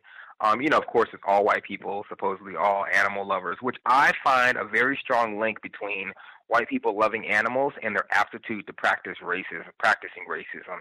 However, I go in, um, I take my dog. The dog I, I recently purchased it from another uh, trashy terrorist uh, again, I, I'm, I'm actually shameful. My wife reminded me that um, it was very shameful to spend money on an animal, giving money to white people. Um, you know, I wanted a certain type of animal, and but however, it was a good Amen. reminder. Amen. Amen. Yeah, it was. It was. It was. It, was very tragic to give them money, and, and we try very much to minimize the money we give to dominators. But I did in this instance. Um, you know, shame on me and um, you know, I, again, taking it to a white doctor, I couldn't find a black veterinarian. So again, more trashy behavior. I mean, it's, it's, we're constantly forcing this, but I walk in and you know they take the dog. Everybody's oh, oh, hey, cute dog. Well, the dog seems to has a diarrhea issue. What they end up doing because they they they say the dog could have parvo, they quarantine me and the dog. So they put us in another room and sanitize the room. I'm talking like bleach, scrub down, District Nine, like just clean the room out and have me sitting in another in a warehouse. They have me in the warehouse portion of the building in the cold, waiting for the doctor to come see my animal. Which, which they were fortunate. They actually did send a doctor to see the animal because they were actually closed that day. I just happened to, I just really needed to bring the animal in to get checked. Um, and they had us both in quarantine.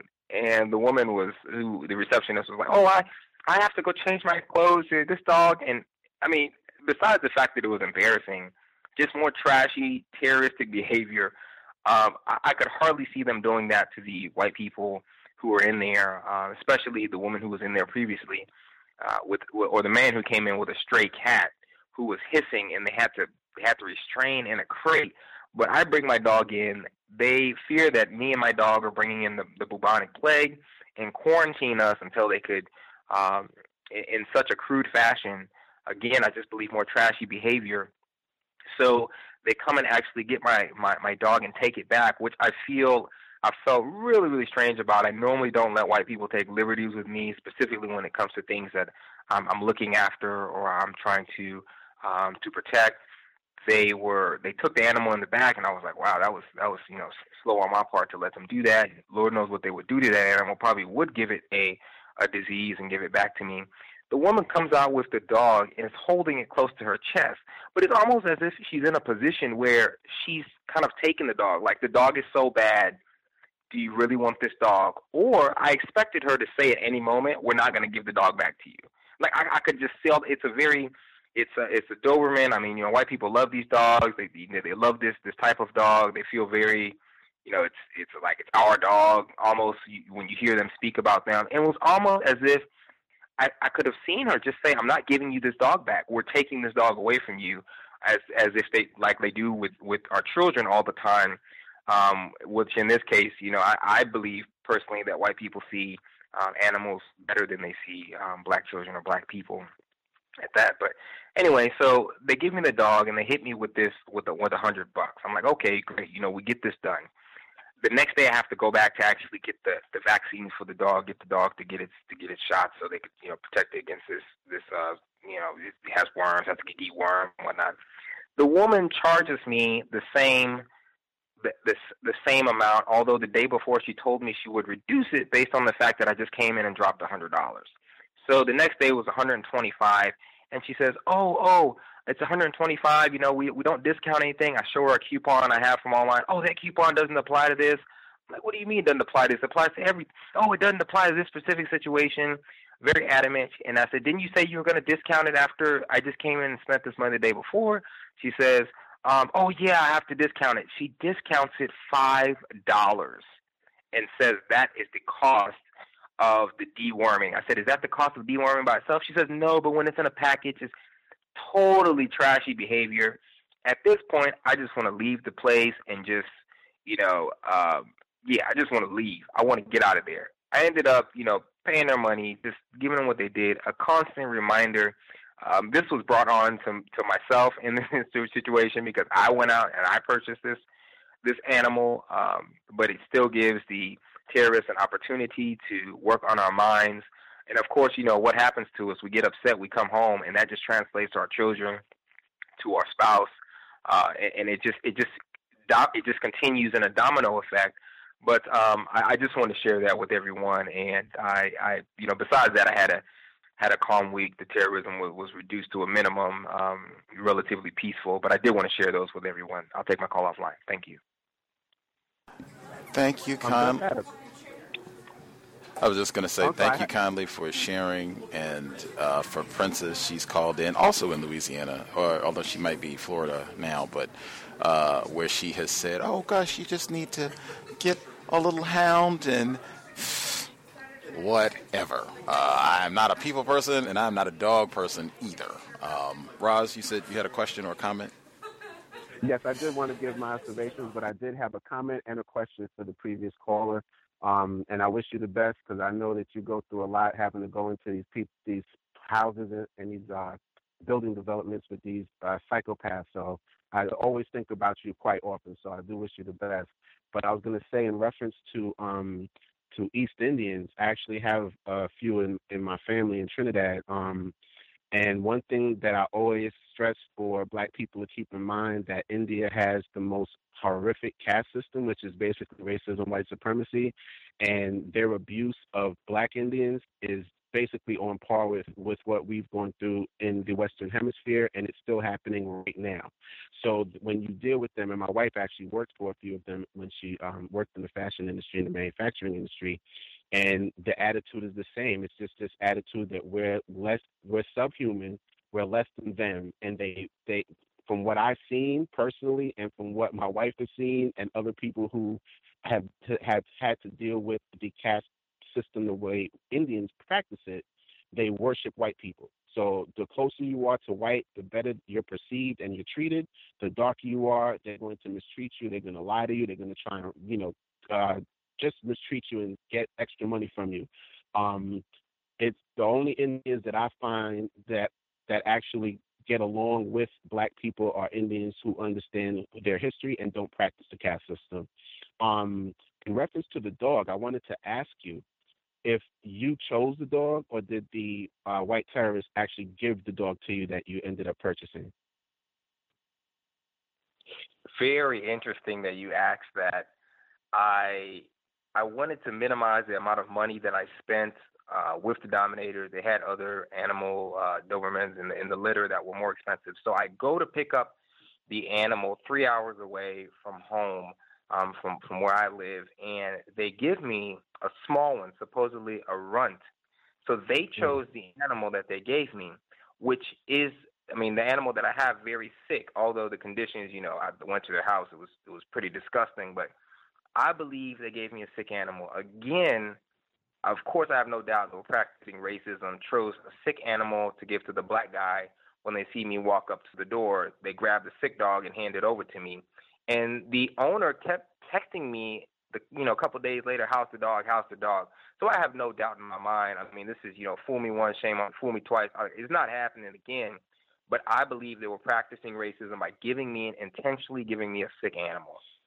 That was my immediate thought when you said um, the condition of the dog and you had to take it to be seen because um, the runt of the litter is usually the least healthiest. That's the one that not able to access the breast of, of the um, female dog um, as as readily as the, the stronger ones in the litter. And what I found is because you did choose the cheaper dog and also they were allowed to choose the dog, more than li- likely that dog has been carrying that sickness for a while and they were probably barely keeping it going, keeping it alive. And then, like you said, as soon as you came, they're like, oh, yeah, we can get this to the nigger and it's, it's, it's, it's okay. Um, I don't know if you're close to Chicago, I'm, I'm, my mind is just fuzzy as regards to the location of um, Kansas City, Missouri versus Chicago. But there's a black male um, that I'm actually really cool with. We build quite regularly, and he actually sells cane corsos and they're impeccable dogs. So the ones that he sells, he breeds them and everything. Um, so um, you know, I I did know at least one black male that's in the Chicago area that actually sells cane corsos that are just beautiful dogs and they're extremely powerful and extremely loyal and um easy to train. So I'm not a dog person either, but I thought I'd throw that out there. And um uh, just to get into my workplace observations. so man, this was a doozy of a day today. Um, I had I talked previously about um my pay situation. So so far it's looking good. I'm still keeping an eye on every check. So if anything changes, I will give you the development. But it seems like monetarily everything panned out. So I don't have any complaints with that at the moment. But I talked previously about a black female that um that was dealing with a manager just making terroristic sexual comments about her shape and the fact that she um she's uh very petite and she can you know eat a lot of food and not gain weight. And um she had made comments to her in regards to that and she t- tried to escalate it to HR and essentially nothing was done because the white terrorist is the manager and she's white and it's a racist company and they're all racist. So she didn't really get any recourse. And um today she came in late. My coworker, the black female, came in late because she had a problem at home. There was a leak in her sink, and she had to wait for her supervisor to come to the apartment to assess the situation. And she's dealing with, you know, horrific situation with the landlord.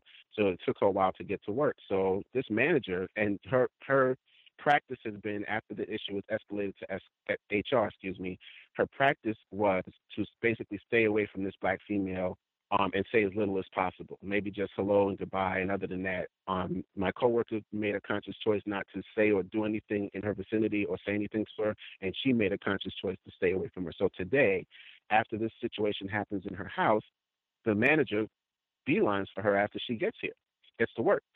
And she starts telling her own story of um, some situation she had in her apartment, and she's just having this conversation. So my coworker is trying to keep it as short as possible. So she just doesn't like the woman at all, and she was cordial, but she just I know I could sense that she just didn't want to be anywhere near her, which I totally understood. So um, they had this conversation, and then the woman, um, after she had the conversation, there wasn't anything that the woman said of a question, questionable nature. But after the after the manager left, I said to her, I purposefully um, stood here because I, I do what you said, Gus, and I do this regularly. I'll have my headphones in my ears, but I don't have it on so I can hear what's going on and I can catch anything I need to catch and deal with anything if I have to deal with it in that moment. So um, I said to her, I said I was listening to everything that was said because I said I know the history. We, we you know, we dealt with it. And I said if she did try any slick stuff, you would have had a witness here. And she just laughed and she said, "Thank you." I said, "No problem. I just want you to understand. You know, she sits in the corner. I sit right next to her, and um, anyone who has to talk to her at all would have to pass me to do so, and I would be literally in earshot of any conversation that she has. So I purposefully was listening to the conversation just to make sure the supervisor didn't say anything, you know, terroristic that um, at least she would have me to corroborate. Yes, I was sitting there, whatever this was, or whatever the case may be. So that worked out. Now, after work, and we always talk about traveling, you know, to and from work, and I bring up quite a bit the uh, the drug and liquor habits of these uh, psychopathic mutants all the time. So I'm traveling home today. This has nothing to do with liquor though, but sobriety would be best. Um, traveling home, train is extremely crowded, and I usually get on the last car because when I get off at Penn Station, it's the easiest way for me to get to my train to head into Jersey. So the train is extremely crowded. Um, I end up having to take my backpack off so I can fit on the train because it's just just packed with with people. And as I get to the second station after I pull away from my station, I have to step off the train to let people get off before I can get on. So I step off and make room for them. And then eventually I step on the train. So there's this white female um, who basically starts shoving me. like from behind, I'm feeling this hand, this small hand pushing me. So I literally stop and I just have the look of death on my face. And I look at her and I said, Don't effing push me. And I didn't yell. I didn't yell. I said it in a in a very calm tone, I said, Don't effing push me. Don't effing touch me. You be. And she made a beeline to get as far away from me as possible. So I was good. I looked around to make sure there was any issues I had to address with anyone else on the train. There were none, of course. So I went to where I needed to go to get closer to the door. So as I get there, so not many people heard, but I know the people that were in our immediate vicinity heard what I said to her. So, and she literally got as far away from me as possible. I was like, good, and don't touch me. So when I get to the other side of the train where I was actually waiting to get off, you know, to get off at my stop, there's a white man standing there. So I'm sitting there minding my business, and I'm sensing that he's staring at me. Now, mind you, I'm a person who, you know, has totally transformed my life, but I used to run the street. So I, I normally used to have a horrific temper, and I was very quick to get physical if I felt like someone was violating or being quote unquote disrespectful in any way. So as I'm sensing this guy staring at me, so I look at him. And at first I just kind of glance because I'm just sensing it. So I glance and then I just go back about my business, but I still have my headphones off. So then I'm noticing that that he's staring. So then I start staring at him. And I give him the look of death. And I'm I'm looking at him and I was not going to turn my face away from his face until he dropped his eyes. So I'm grilling him and eventually his eyes hit the floor. So after that, he he um looks away, he looks down, then he closes his eyes. Then he opens his eyes, he looks at me again. So then I grill him, and it didn't take but two seconds. And then for the rest of the train ride, he leans against the door and he just keeps his eyes closed. He refuses to even look in my direction anymore.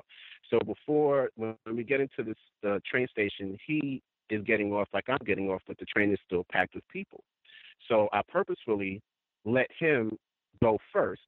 And then I got off the train, and then I just made sure that I kept an eye on him. He didn't pay any attention to me. He just tried to get to where he was going, and that's it. And I just wanted to toss that out there because white people study us all the time.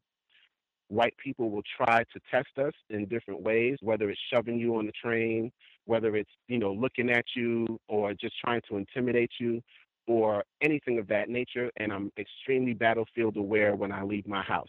So, um, like I said, safety is always a number one for me. So I'm very perceptive and I keep a, a, a, a stock of where I am and who's around me. So I made sure I did so. And he obviously didn't want anything once we got off the train. And I just kept going. But I just wanted to throw that out there because these are the forms of uh, psychological stress, psychological terror, and agitation that these creatures try to put us through every day. And sometimes it can be harder than others to um, deal with these sort of terroristic activities. Epigenetics has made it abundantly clear that they make us sick. Um, so we have to strive for that mental health. Again, I'm not scared of any white person. I'm wary, which means I don't trust them. Um, for those that do uh, fear them, I understand it's a healthy thing. Um, it can sometimes save your life and be a very protective thing. So I get it. So there's no judgment against any other black person who doesn't function like I do. But I just want to throw that out there, black mental health, and just be aware because these people will try anything at any given time. Thank you, Nabi Mullah.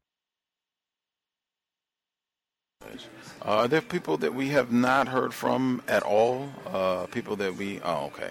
Uh, okay, so there are a lot of people that we have not heard from at all. So we'll try and uh, get cracking, make sure we're not missing people. Folks that have not shared at all. Can I be heard? Uh, we will nab Chantel first, and then we'll get everybody else. Can I be heard? Yes, ma'am. Okay. Um, so I wanted to uh, share an observation. Um, this is similar to what um, another caller had mentioned in regards um, to uh, Indians with uh, them practicing with like the caste system. I work for a company. Um, the CEO is Indian, as well as uh, the vice president. I'm the only black person that works at my job. Um, so it is very uncomfortable for me because I feel like it seems like they're only hiring um, white people. Um, I was tempted to even ask. Um, I wasn't sure if I should or not, but I was tempted to ask that I noticed that I'm the only black female here. Has any other candidates applying for the job or have any other like black candidates apply for a job? But I didn't do that. I wasn't sure if I should do that or not. Um, but other than that, that that was something I noticed. Um, currently, my situation, we just moved into a new building. Um, we're in a temporary space for right now because above us, our new floor is being set up um, for us. Uh, currently, the space I'm in right now is very, very open. Um, the space I was in before, I was in a room with two white males. Now, everybody is sharing the same space. There's no wall, there's no cubicle. Everybody's sharing the same space. And my area where I sit is right by the door. So when everybody comes in, I'm right there. So if they say hi, I usually don't say hi. So it's very uncomfortable for me right now. And I had asked my boss, how long are we in this space for? And he said two months. So I'm currently coping with that situation. Um, another thing to mention is we hired a new uh, person for my department for support. Uh, he's a white male. And um, currently, he's been asking me a lot of questions. He's been trying to do a lot of small talk with me. I've been trying to not um, get involved in conversation with him. Um, but I, I kind of need advice in terms of, and I've heard some things that people have mentioned, but in this situation, should I ignore him or I don't know what to say to him?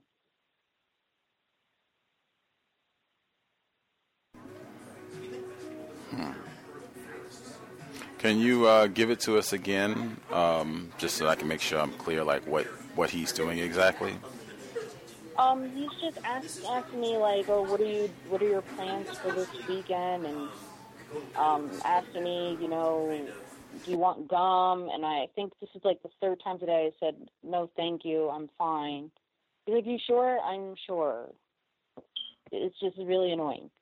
Um, Because in the space I was in before, I would be listening to my music and doing work. Can't do that because my CEO is practically right behind me on the left hand side, further behind. So everybody's in the same space. So some, if my boss, if there was something that happened in like with a customer or something, everybody can hear you. Um, if there's something that the boss needs to talk about, I mean, you have a conference room, but he's talking to you about it right there. Everyone can hear you. So it's just a very unnerving situation for me, especially as a black person, because it's like everybody's looking at me like, you know, I'm because I usually don't talk. I usually do my work. So everybody's like, "Oh, is she going to talk?" Or you know, and whatnot. Um, so it's been very unnerving for me. Um, I don't want to come off being rude, especially with the new person. I'm helping him out, but he's doing a lot of small talk. How to go about telling him, "Hey," like I was thinking about telling him, "Hey, you know, I'm trying to get work done," but he's going to be asking me every single time. So I don't know if I should go to my boss and do that, or is that something I should just do myself? I think just yourself, just letting them know, hey, you know, that's Yeah. you can speak. You don't have to be this courteous, but just hey, I have Yeah. uh, a lot of assignments to work on. I just don't have time to talk right now. Um, you know, thank Yeah. you for you know if it's high or whatever it is, but I would just make that clear. And you know, if he has a problem with that, hey, gladly let call me t- into the office and let me know that is it a problem to tell someone that I have a lot of assignments to do and I need to get back to my work. I don't have time to to do small talk right now. Yeah, I'm just gonna have to do that. Um, but it's crazy because if I do that, everyone is right there. Even my CEO is right there, so everyone sees. So it's like it puts me in a position where it's like um, everybody's looking like, oh, does she not want to talk to him? Like it's not like a problem to, sm- and this is the thing with the environment. It's not a problem to small talk as long as you're doing the work. But I'm someone who who don't want to small. I'm not small talking with you. I'm doing my work. I don't want to talk at all. So to them, if he's at, like talking to me and I'm ignoring him, it makes it look like something's up. It's like I'm put in a position, especially since everybody's there. It's like I'm forced to say something. 'cause I don't know how to go about the situation because my CEO is literally right there. Everyone can see what is going on. Like today, for example, I came into work. Um, I was annoyed about something. Um, when I was in lunch, I, I was talking to someone on the phone. Was annoyed about something. Um, so I came in, was doing my work, and um, he just comes off saying, "Oh, I thought you were." He's like, "Oh, you lied." I'm like, "What are you talking about?" And I, I didn't understand what he's saying because I'm coming in, I'm about to do my work. What do you? I don't understand. He's being really overly sarcastic, and I'm not. I'm someone I I can't deal with sarcasm, especially not with white people. So he came in. He was like, "Well, I came in." He was like, "Oh, um, you know, uh, you said you lied." I'm like, "What are you talking about?" Because I'm just coming off with this. He's like, "Oh, well, you said you were you were coming in, you were um coming back to lunch at 12:30." I'm like, "Okay, I'm here." And he just kept going with it, and my boss noticed that, so he wasn't sure as to what was kind of going on because everyone is right there. Even my CEO's there, so he sees it. There's no privacy. So it's like if we were in the room, no one would have known about the situation. Now everybody knows. So it's like it's like they're waiting to see if I crack or something. It's like really annoying. It's really annoying. So my boss came to me and asked me, he's like, is everything okay? It's fine. It's just, you know, I'm just coming into work. I'm just trying to do my work. Like, too much sarcasm. Too much sarcasm. It's like, just, just stop. It's way too much sarcasm. Like, I'm not to be sitting here arguing with you as to why, what time I came in lunch. Why are you even asking me? He did it again this morning. Oh, why are you here early? I can't be here early? What am I? I'm a black person, so I'm supposed to be coming to work late? And the other white guy that was there, it was just him and them there. And I came off about it. I mean, I don't. How am I supposed to react to that? I don't. I'm. I. I have no idea how to react to that situation because he's he's actually coming at me in a very like aggressive manner. But I don't. I don't know if he's being sarcastic. You know, like I would. Can, can I make a suggestion? Yes, sir. yeah. in, in you you were you were and I correct me if I'm wrong. You were mentioning two two cases. In that case, with that person, that person needs to get from you a prepared statement directly to him about uh, uh, the, the the the behavior uh, as far as what you're you as, as far as explaining what you come to work for, and that has nothing to do with me coming to work. I'm not going to have any uh, uh, private conversation or conversation involving uh, something other than what I am here to do, which is my, the task that that are laid out for you as far as within your your uh, field of employment. Period. As far as they're concerned, you're going you're going you're going to have to not care about who is listening. Yeah. You know, I I understand I understand your reluct your reluctance because of the uh, physical uh, situation that you are, are faced with, but uh, if it's not going to change anytime soon, uh, uh, you you, uh, you have to deal with this situation right now because it's only going to get worse. You know, as far as far as far as from my experiences on something like this, uh, uh, and and speak to that person directly. I, I wouldn't even necessarily get get to it to whereas I'm going to have a meeting with my supervisor on the issue, because a lot of times the only thing that does just escalates it in a direction that's not going to be to your best interest. But deal directly Mm-hmm. in a courteous but firm manner with that person. That the only conversations we're going to have is going to have to do with uh, uh, my input uh, into uh, performing my duties on this job, and that's it. Yeah. Should I now? My question: Should I be saying this? Well, obviously, should I be doing saying this to him? Like, how how do I do this? Because I can't do it right. Everybody's right there. So. My suggestion, my suggestion, I wouldn't have a meeting uh, with him, and even going back to kind of what Mr. Fuller said about uh, he thinks it's just going to be increasing incidents of white people just doing things to get on your nerves, uh, just to get us upset or emotional, uh, like the caller, the male caller who shared a while back where uh, it was a white woman threatened to violently strike him on the job. And I don't think he said they had a press conference or a meeting or anything. He went, we are going to minimize contact. I think he said he changed the tone that he used in talking to that white woman to make it very clear there's no joking, there's no nothing, and I'm going to make sure that we're never in physical proximity for you to do anything uh, to me. With that white guy, I wouldn't have a conversation. I wouldn't have a meeting. When you come in and it's, whoa, what are you doing here? I'm just here. To, if I don't care what his name is, we'll just say Bob. I'm just here to work, Bob and I would have a se- and I would the whole office so that everybody's very clear. There's not going to be a back and forth, an investigation, and it would be the same statement. If he had what, but you don't normally come in. What are you doing? I'm just here to work, Bob, and go right about my. But he would be on ignore from that moment forward. And then if it's some pressing issue, I'm just here to work. I thought I made that clear. I'm just here to get my work done. I don't have a problem. I don't have a concern. I don't know why this, what this even has to do with why Bob is, you know, investigating my comings and goings. And now, if I'm supposed to report to Bob, then you all should let me know that. But if that's not my job duty, I'm just here to work. And I think if you can do that, short, Yeah. nothing to say, no conversation, and make that known for the end. I would keep in time, keep in mind too, even though your situation with the move is temporary. I think enough folks have Yeah. shared. White people are snooping and listening in anyway, so you should pretty much perform anytime you're on the job as though you are being listened to. You just got it right in your face, where it's yeah, we are all looking and listening in, but you should perform like that anyway. That would be my suggestion. It wouldn't be a conference, it wouldn't be a meeting. I would just have one sentence response, and that's it. We have nothing else to say unless it's something work related. Yeah. So even if there's everybody there, just. Pretty What's wrong? Yeah, I'm I'm just here to work. Okay. I'm just and that, that's great. Now everybody knows I'm just here to get my work done. Now, Yeah, and I- oh man, this kid, you know, I can't see. I don't know if he has ADHD. I don't know what. He might just be So practicing racism just to to uh, annoy you.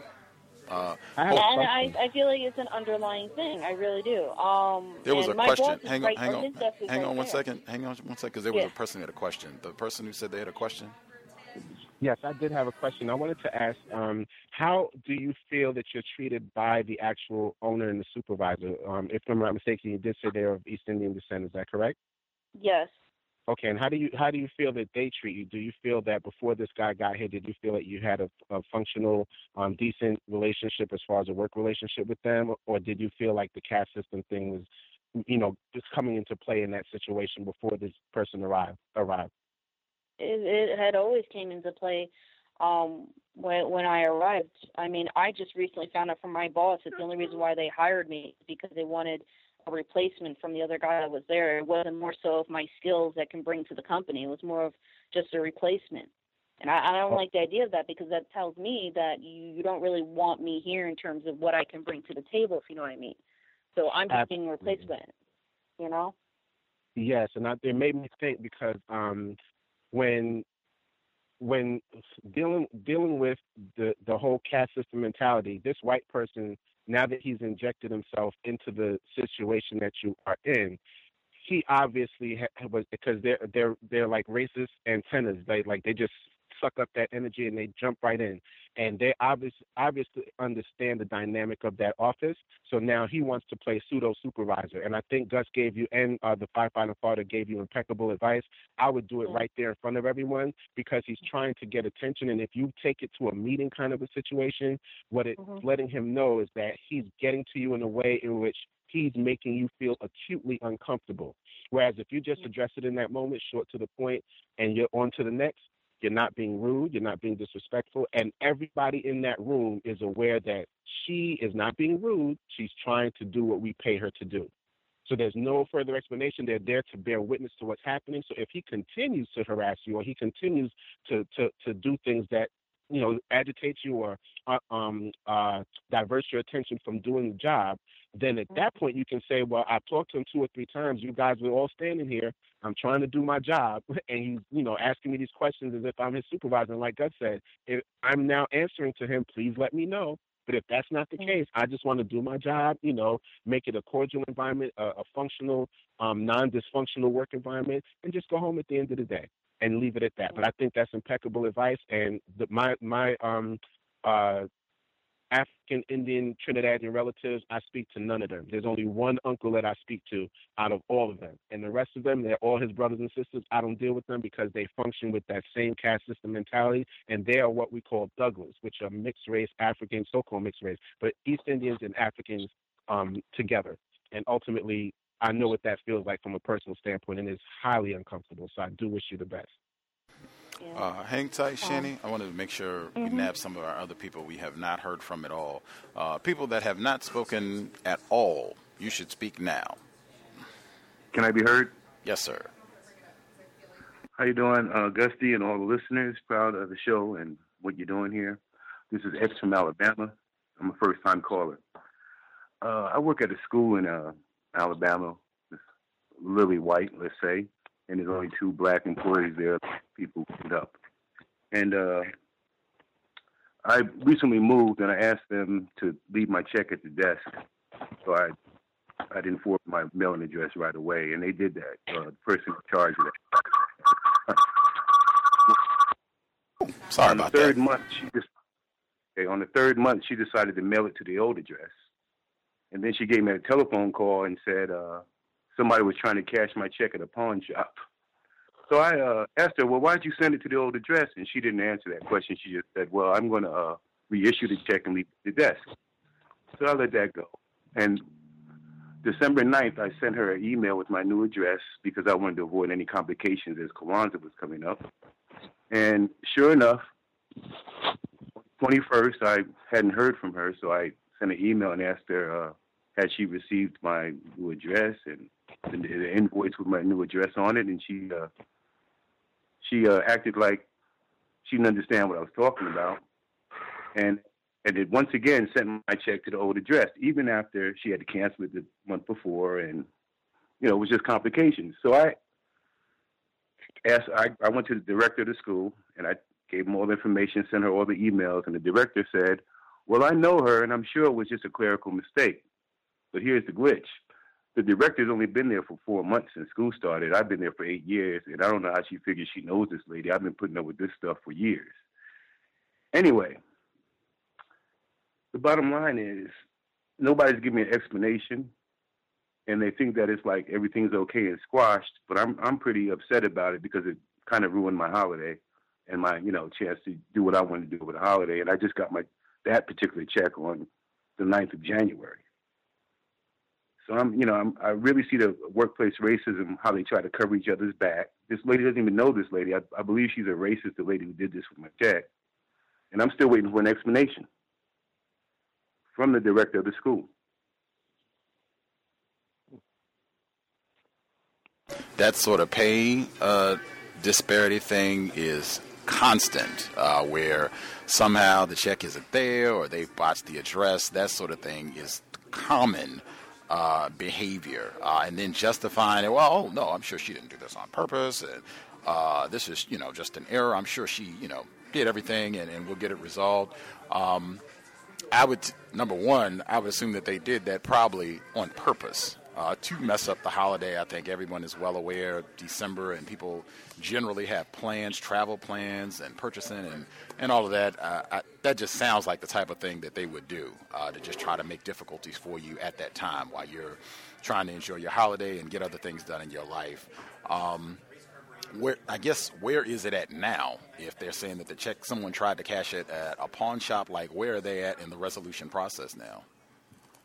No, I, I got that check that they tried to cash at the pawn shop. This is the thing that happened a month. That happened a month before. Oh, okay. So the next month, figure you would figure she would know better than send the check back to that address again, but she did it again. Did it again.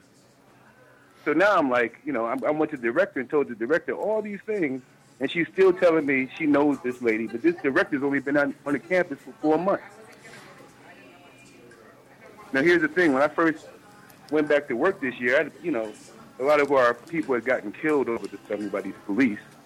So I finally posted on social media, which I shouldn't have done. I don't usually do it, but I posted because I'm an ex-marine. I said I'm tired of all this killing our men, women, and children on the street. I called for fellow Marines to take a stand, and we could take care of these punks in about five minutes. I said that on on social media. So they called me in and told me, you know, that was a little violent. They can't have me making those type of statements. I have children who follow me on social media, and you know, it, could jeopardize my employment there. She's from the East Coast. She said, "But I want you to know that I'm going to deal with the abject racism on this campus." So I figured this is an opportunity for her to deal with it, but she's not. Yeah, particularly with with that, that might have just added to it. Like this nigga, who does this nigger think he is? And on here, social media, that you, I think you already stated you knew that was probably not the best decision to make. I would concur. I, you know, said for everyone, particularly if your people that you work with can see your social media account or what have you, that is just a horrendous idea. Uh, even if they can't, that's just a horrendous idea all the way around. You're just asking uh, to put yourself in a situation where you will be subjected to greater uh, mistreatment with that sort of commentary on social media under any circumstances. But uh, yeah, to me, it just seems like they're doing all of this uh, deliberately to practice racism and to make things difficult for you. At this point, I would, I, I seriously doubt they're going to do anything to reprimand her. I would be more focused on. Are, they going to be required to send you more paychecks in the future? Yes. Okay. That's where I would be at in terms of this needs to be resolved permanently. Like, I would not even be on the punishment or reprimanding her. This has happened twice, it's happened on consecutive occasions now.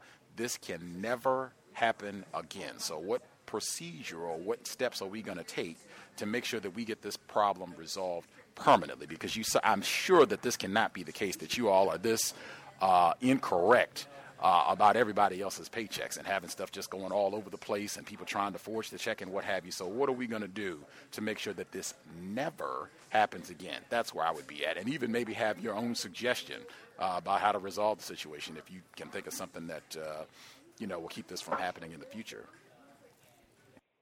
Well, I appreciate that, Gus T, and uh, I'll mute my call at this point. And I really thank you for what you're doing here, and keep it keep it going. Thank you. For sure. Uh, folks have suggestions on that. Just hang tight. I want to make sure we get everybody uh, who, who, we have not heard from. Uh, other folks that we have not heard from at all. Uh, you should go ahead and speak now if we haven't heard from you at all. Can I be heard? Yes, ma'am. Greetings, everybody. Um, I will try to be brief. I have a couple. Sorry about that. Someone was on speakerphone, I think. Not you.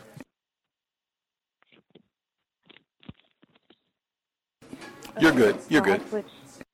Okay, I just wanted to be sure. All right. Um, I wanted to talk about a couple of things, a few observations, and then a couple of, of experiences, and I will try to be concise here. Um, I am, tomorrow is my last day at my job, and so pretty much everyone knows now. And uh, I'm contracted. This is MA, also 1842 out here in DC. And um, so the way that contracting works is I just provide the service, but the companies talk to each other. Like I could, I'm supposed to be just very easily replaced. The benefit of contracting in the eyes of a company is that they do not have to deal with all of the HR kind of stuff and if someone is sick or providing insurance and all of those kinds of things. So there's an entire etiquette to how this is done. I did my part the professional, correct way, and to because I will say this when you do things the correct way, whatever the correct way is for you and for whatever situation, it is, you can watch how whites have to reposition themselves or try to regain some sort of power or power play or a power move or something like that. So, you know, I've I've told them that I'm leaving. Um, I've put it in writing thank them for the opportunity. This has been fantastic. I will make sure, you know, all the whole shebang. So the property manager decided to reveal to me that, not even reveal that, no, he decided to tell me that they don't want to continue the contract if I'm not going to be there. That's improper and incorrect. I have nothing to do with that. And you're never supposed to talk about that kind of stuff with me, and they never have. Um, so I didn't know what to do because my company is actually it's owned by a white male, but most of its employees um, at the you know management level, HR level, and just us concierges are black, and non-white specifically black. And so my account manager is black, the president of the company is black, all the people that I deal with at my company are black. Now, I'm not, this is, you're not supposed to tell me that. And he knows that, you know. And so my initial reaction, because I didn't expect that one, was, uh, well, I'm just going to uh, let y'all handle that. Like, you know, I have nothing to do with that. So whatever. And I, but I thought about it and I was like, well, what should I do? So I actually, I slept on it. And then I called my account manager and I told him, and I said, you know, uh, I felt that that was improper and incorrect. And he agreed and that I would much rather he have that conversation or if they have a meeting or whatever, be more prepared than to think that the person they brought in to interview would get the job or they would keep the contract. I felt that providing him with that information gave him a heads up and better prepared him uh, to to know that the contract was ending because he he gets some money from that contract too. So um, I, and I felt much better after that uh, and I felt that that was better. Like I'm not going to, you know, I'm going to reveal their level of tackiness. Everyone knows that you don't do that. Um, I want to state again that I think it's very, very important to have a very clear separation between your work life and your personal life, especially if your assignment or mission is to become far more informed about racism, white supremacy, um, and to replace the system of racism, white supremacy with a system of justice. I think that any crossover, it should just be a very clear line of demarcation. So um, I have everyone wants to know where I'm going, um, and nobody knows. Like I said, even the people who uh, think that they're very close to me, um, I am exchanging information. I have built networks with these people, or I've been networking, and uh, perhaps I, I've been thinking maybe I'll just make like a professional LinkedIn, and we can maintain our professional relationship. Like there's no need for me to lose contact with all of these people who could potentially be um, helpful in the future, uh, but they don't need to know what I'm doing to do that. And so um, that's been very constructive for me. And what it has, like, because I've had to do it over and over, repetition is key. I think as we codify our behavior, I'm new to codifying my behavior.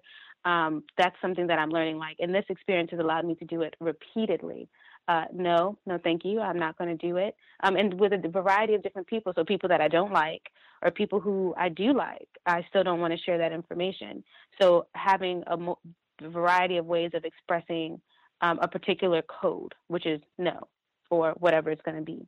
Um, I want to like say out there for folks who may not, um, you know, who might be new to working and stuff like that, uh, and something that I've noted for myself that whites notice any and all changes in behavior patterns, uh, all of it, whether you get quiet or you start talking a lot, or you're happy or you're depressed, or you stay away from them or you spend a lot of time, uh, whatever it is, they um, all of it is noted by white people, but also noted by non-white, specifically black people. Now, why that's important for me um, in this situation is it allowed me to realize, like, one thing: the more informed I become, I feel the more potent I become. Not necessarily that I can hire anyone or give anyone money, but the the higher the level of my black self-respect, um, the more clear I can be in articulating information about racism, white supremacy, the more information I have to talk to people in a variety of ways. Like sometimes I don't know much about sports, but sometimes knowing a little bit about sports means that I can talk to some males who may not want to talk about it. But when I uh, put them on, and I'm like, did you look at it like, and you know, just or if it's uh, sex or politics or education, like being informed about racism, white supremacy and all areas of people activity makes me a more potent person to talk to other victims of racism, white supremacy, even in the workplace, because it's not so much from an impassioned, emotional place, more so from an informed place with news articles and things like that that I can share with people. Um, but also because non-white, specifically Black people, are also observing the behavior, how I respond. Uh, it's like it's modeling behavior, and I've watched how other non-white specifically black people, have begun to emulate that behavior as well and how they're addressing whites. So if they're around me and a white person approaches me with some type of energy I don't feel like dealing with, and I, in my codified response, like respond to it, then when that person is gone, I turn to the black people and I say, well, yeah, you know, you see how they did that? We couldn't even have a conversation without them, you know, getting glitchy, and this is why, and da da da da. So the next time I'm actually observing them model that behavior.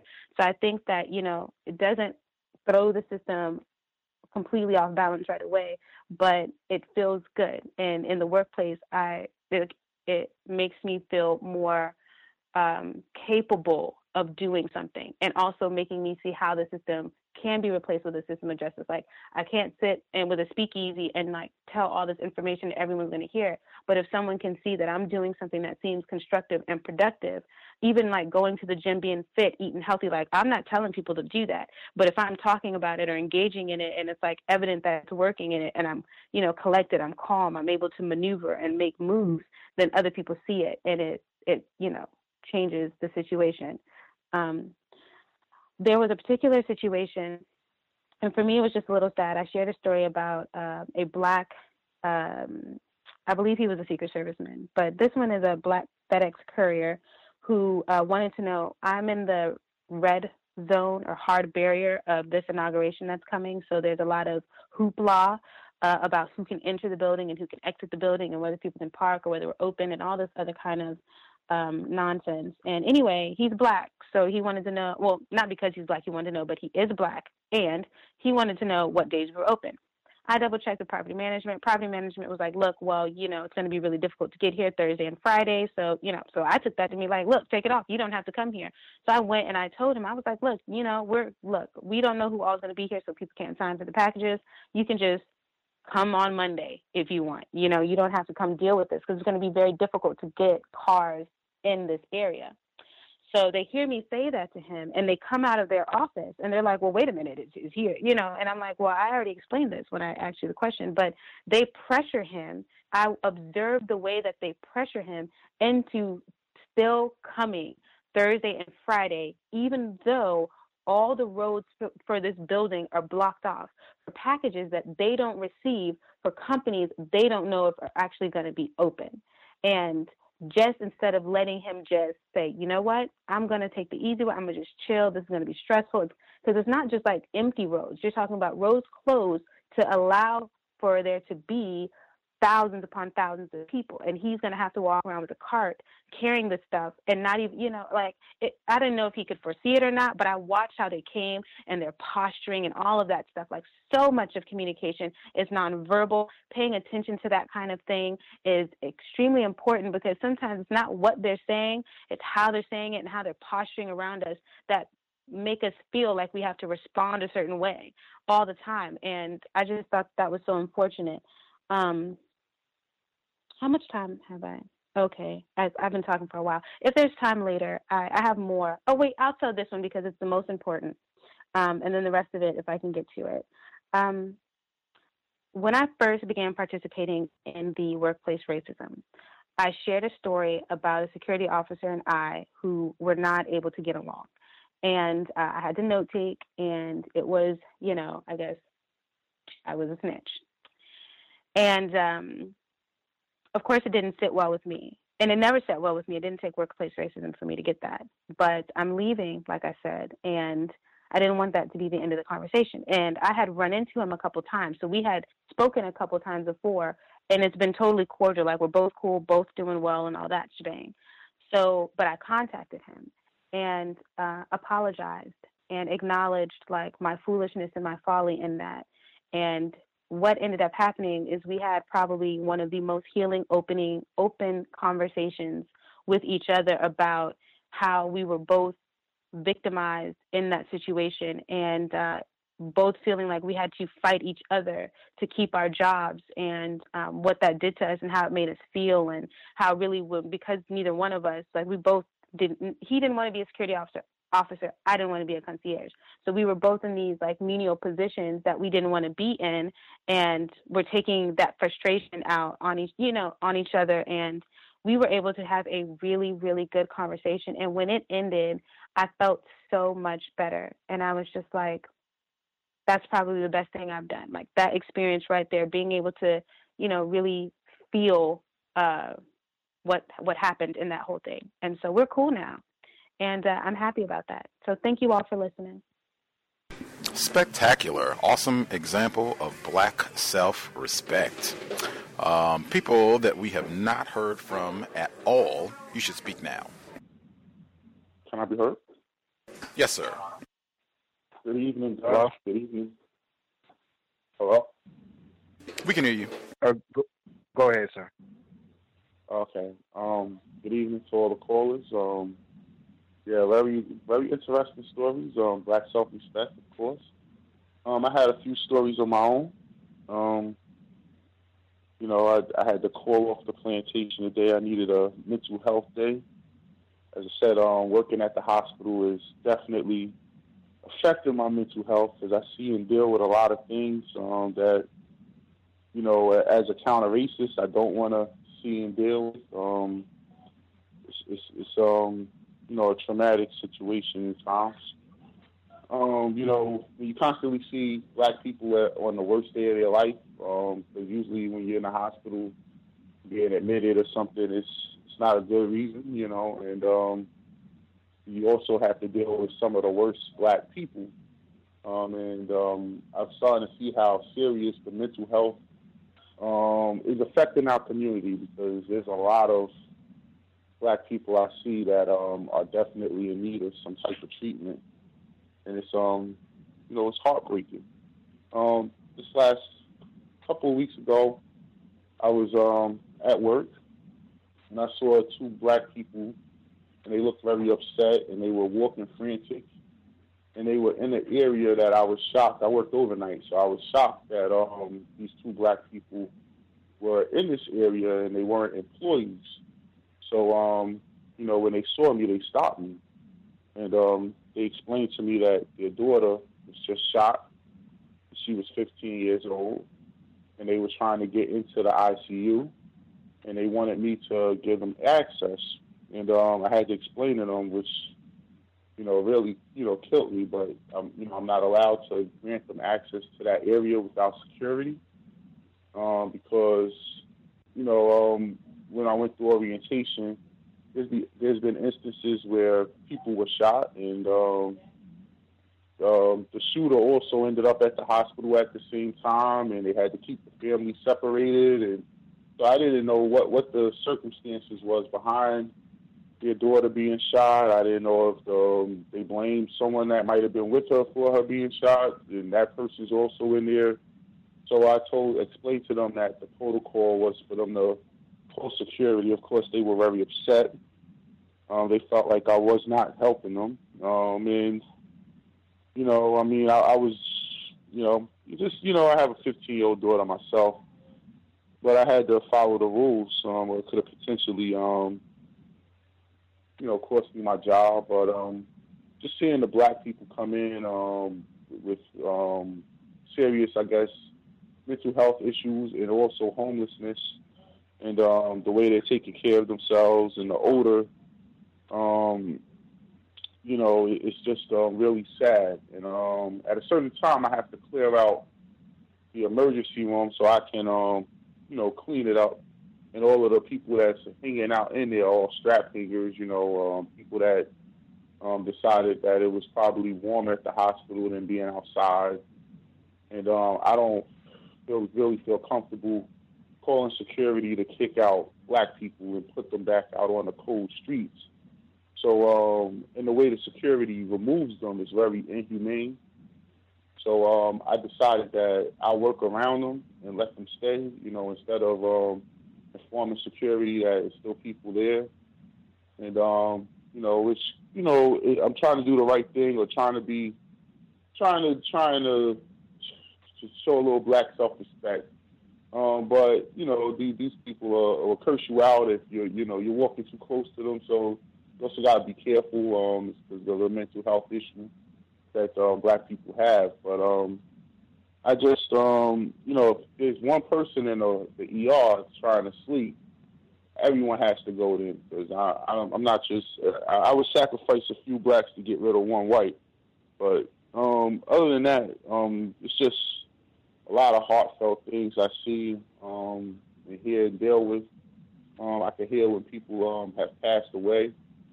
And what I've noticed is um, when young black people pass away, uh, if they're young, um, immediately um, I, I, we, we get the calls to have the OR room prepared for them. Um, so, because they're about to deorganize them, um, take all of their organs and, and things to put into white people. And uh, I've also noticed that uh, when young white people uh, expire, they get sent into the OR, but it's not to take their organs. They want to take their skin. Um, and I thought that was very interesting. Um, just to, you know, and I could kind of see what's going on and, and, and it, when I'm working in that department and um, see if someone BB skinned is not um, a pleasant sight, trust me. Uh, at my day job, um, it's becoming very stressful. And I know that um, it's coming to an end, um, even even though I haven't been given any specific um, dates or anything. I could just tell by the attitude of the the person I work for, and um, I kind of felt this around the holiday season. Is um, I was covering a lot of people, of course, during the holiday season. Um, they take their time off because some of them can't carry it over to the next year and um, I was doing a lot of coverage and um, working a lot of hours. Even though I still have the night job, I'm still logging in a lot of hours at the day job, trying to cover two different people who might be out. And um, I didn't get, receive even a, a holiday greeting or a, a Christmas card or a Happy New Year's card or anything from that company, which I felt to be very strange and uh, also very tacky because um, I did do a lot of work for them um, that saved them a lot of money and confusion and was able to adapt and move into a lot of different positions and um, do a lot of different tasks for them. And um, I expected, you know, a well wishes, you know, card or something from them, which is usually what an employer gives you um, when you work for them. And I worked there for eight months, and I just now um, the person I was taking the place of, he's a young, you know, he was diagnosed with cancer. Uh, it coming the new year, he came back to work, and he's not able to work a full week. Uh, he's only able to work two to three days a week or a half a day at a time. So I'm still needed, but um, I know you know it, it's only a matter of time. And um, in particular, yesterday, the other guy I normally work with, um, he's a very confused brother, um, and he's very difficult to have a conversation with. I think he does it purposely. Uh, he's one of those um, people that like to argue and like to make big scenes and, and make everything into a big spectacle. And I think he does that as um, his his need for white validation. Um, so I've um, I've pointed out to him several times that um, don't do that around me. You know, if, if me and you having a discussion and um, you don't just so you don't we don't agree, not interject a white person into this discussion because I don't do that. And um, you know, he's been pretty good with not doing that with me. He understands. Um, however, the guy who came back, he interjected himself into a conversation me and the guy had. And I swear I never seen anything like this. Um, this man stood up um, very angrily, and from what I understand, they had a very contentious relationship um, prior to me working here. Um, a friendly contentious. It's not a malicious like argument. It's more of a friendly argument. But this other, the, the guy who's just came back, every word that comes out his mouth is nigga. Yo, my nigga, this nigga, that nigga, nigga. So it, it kind of like, wow, we're in a open space here, and these two are going at it. And I mean, his whole commentary. So I had stopped, like, yo, bro, man, you know, calm down, man. Why, why you keep saying that? And then he gets to the, I don't give a f. Everybody know how my mouth is in here. Ain't nobody gonna say nothing. I'll go to the boss's office and the same way. And it, it was just like, wow, well, I'm going to lunch. I'm, you know, I'm out of here. And um, another guy sitting there was like, oh, I'm with you, um, because it was just um, very, very difficult to hear. And um, to have this black male who, you know, he doesn't care. Obviously, um, I asked the other guy, like, did you do this before? He's like, yep, it's just how he talks. Um, this is why he hasn't been able to move up in the company. Um, he believes it's because of his attitude and the way he speaks, um, and so freely to people. And I, I, I explained to the guy um, upon coming back that you know, man, when you use that type of language at work, I've seen people get um lose their jobs for calling people, you know, another black person nigga at work. And his thing was, I don't give a f. F that, you know, and he got loud as he said that. So I was like, okay, can't have any conversations with this guy. Um, and I'll mute my line. Thank you. my God, you did that here. Wow. That uh, at least great bit of counter racist codification on the job in terms of asking the other victim to not bring a racist into the dialogue when you all do not agree. That is outstanding. Uh, people that we have not heard from at all, you should speak now. Anybody that we have missed totally, uh, you should go ahead and speak now. Can I be heard? Yes, sir. Yes, sir. Uh, greetings to you, the host, the callers, and the listeners. Uh, I had called in before about my experience as a real estate agent. Um, I just I wanted to say a little bit more about that.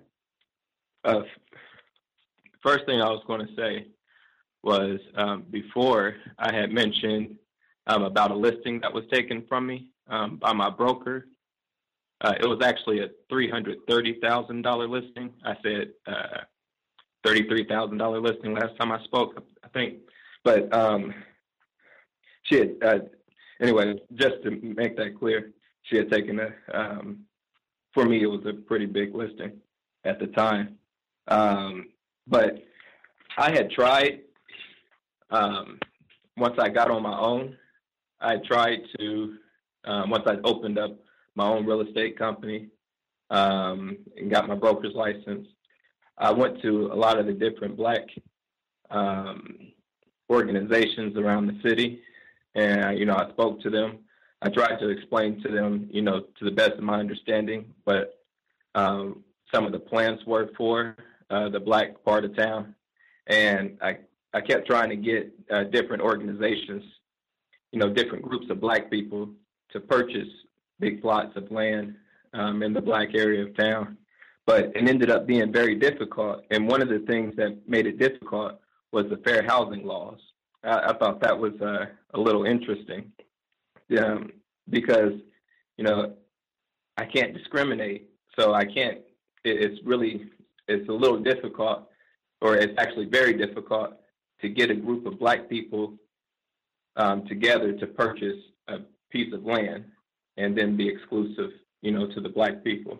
That that was um, particularly difficult. And then, um, I believe it was last year, I ended up meeting um, Dr. Claude Anderson, uh, which was a pleasure uh, to meet um, to meet him. And you know, I asked him what happened in Detroit uh, because he had mentioned, you know, on one of his one of his speaking engagements, he was mentioning that he was trying to purchase land out in Detroit, and you know, I suppose he was buying up commercial property and then was going to turn it into a, a black business district or something along those lines. You know, I asked him, you know, what what happened? Why didn't why didn't that work out? He was basically saying that I think the black people were saying that it was racist, and a number number of other people were saying that it was a, a racist act for him to get a black district. Um, I, just say all that to say that um, uh, it's really really difficult to operate in this system. Um, it's, it's almost like trying to work on my own because working working for other people, I, I understand I'm going to have to work for white people in some way capacity, even if I'm working on my own. But working for white people, that was horrible because they made sure I felt like I was a slave. They made sure of it. But then when I went to work on my own, you know, and I tried to do all these these things that I could see would be beneficial uh, to the black population, there's so many laws that are in place that prevent it. And then, you know, because white people own everything in existence, you still have to go back to them to in order to get anything accomplished anyway. So Dr. Claude Anderson talks about um, having industries vertically in, integrated, which means you own every aspect of the of the industry, every aspect of the business. But it's really difficult to do, almost impossible to do, because once again, white people own everything in existence. They they own the distribution companies. They own whatever, however you're going to get your whatever wherever you're getting your supply from. They own that. They own the land and the air. Um, and you know, and if you don't like it, then change the situation. Um, but that's what white supremacy is, is, is that we haven't been able to change it thus far. Um, but I would just say one thing that uh, I've used to kind of help me get through uh, dealing with this system is uh, doing something my mother had taught me uh, when I was younger. my mom's a psychologist, and one thing uh, we were homeschooled and also went to like um, a school also of our family that our family owned, but then we went to public school. But during public school, whenever we went to public school, one thing my mom would tell us is tell yourself that you're going to make an A. So you, you she would make us repeat it. Uh, her children, she would make us repeat it. I'm going to get an A. I'm going to get an A. And then, you know, I made A's. My siblings made A's. And then that's another thing you can you know, use it even in your job situation. Um, because language is instructive, you can tell yourself, I'm going to have a constructive day. I'm going to end racism, white supremacy. I'm going to do it in a year. You know, you can say certain things and it actually come into fruition. Um, and then the last thing I was going to say was that, um, again, we don't own anything uh, in order to own something, so in order to own land anyway, you have to occupy it, you have to defend it. Uh, I've mentioned that before, but the only uh, true way to purchase land is in blood. Um, and I mean, whether you're marrying into um, so that your blood occupies it, or whether you're removing the occupants off of the land. But that's all I would say. Uh, thank you. Sure, we are encroaching on uh, the end of the broadcast, uh, and we actually might uh, fail. Gus might actually fail to nab everybody who called in, and might also fail to get all of the questions. That was how much participation uh, we had today. If that is the case, then we will have to make adjustments moving forward to make sure everybody has time to participate. Uh, but glad to hear we had so much robust uh, pr- participation. the caller in North Carolina, were you going to share? Uh, may I be heard? Yes, ma'am. Oh, okay. Thank you. This is my first time um, calling into workplace racism. Um, so I wanted to give um, something that happened to me um, back in 2013. I was working at a corporate hair salon. I was the only uh, black female. No, I'm sorry. There were three black females, including myself, uh, working at this salon, along with about 12 white white uh, stylists. Uh, the manager was white, and our clientele was about 90% white, maybe about I say five to 10% uh, non-white. So we had like Asians, East Indians, and Hispanics that were coming as well. Um, so this particular day was a Saturday. I'm a little nervous, I'm sorry, but um, this particular day on Saturday, um, it was my it was my time to get off around three o'clock. And what ended up happening was um, two of the people who were supposed to close uh, the salon, which were uh, a white male and a white female, they were supposed to close. The white male um, had gotten into a car accident. I actually picked up the phone when he called. He was okay, but uh, his car had gotten totaled, and so he wasn't going to be able to come in. So the white female called in as well and said that she was not going to be able to call in because she had a migraine headache. Okay, so there was no one to close for that day, and I had already worked pretty much all day, like from, you know, nine to three. That was my shift work. So nobody wanted to cover the shift, and the manager manager of the salon was not there. So I said that I would close. So that was fine. Um, we tried to find someone else who wanted to close, and we ended up finding another stylist who wanted to close. One of the other ladies that was there, she really didn't want to, but she decided to, and she also was a white female. Um, so just a little background. At this time, I had been working there for about six months. I uh, actually came from the same salon. Like I said, it's a corporate hair salon, but from another town. So I had transferred in to this salon. I already knew my job. Everything was good. Um, I wasn't really having too many problems. Well, actually, I wasn't having really any problems with the manager at this time.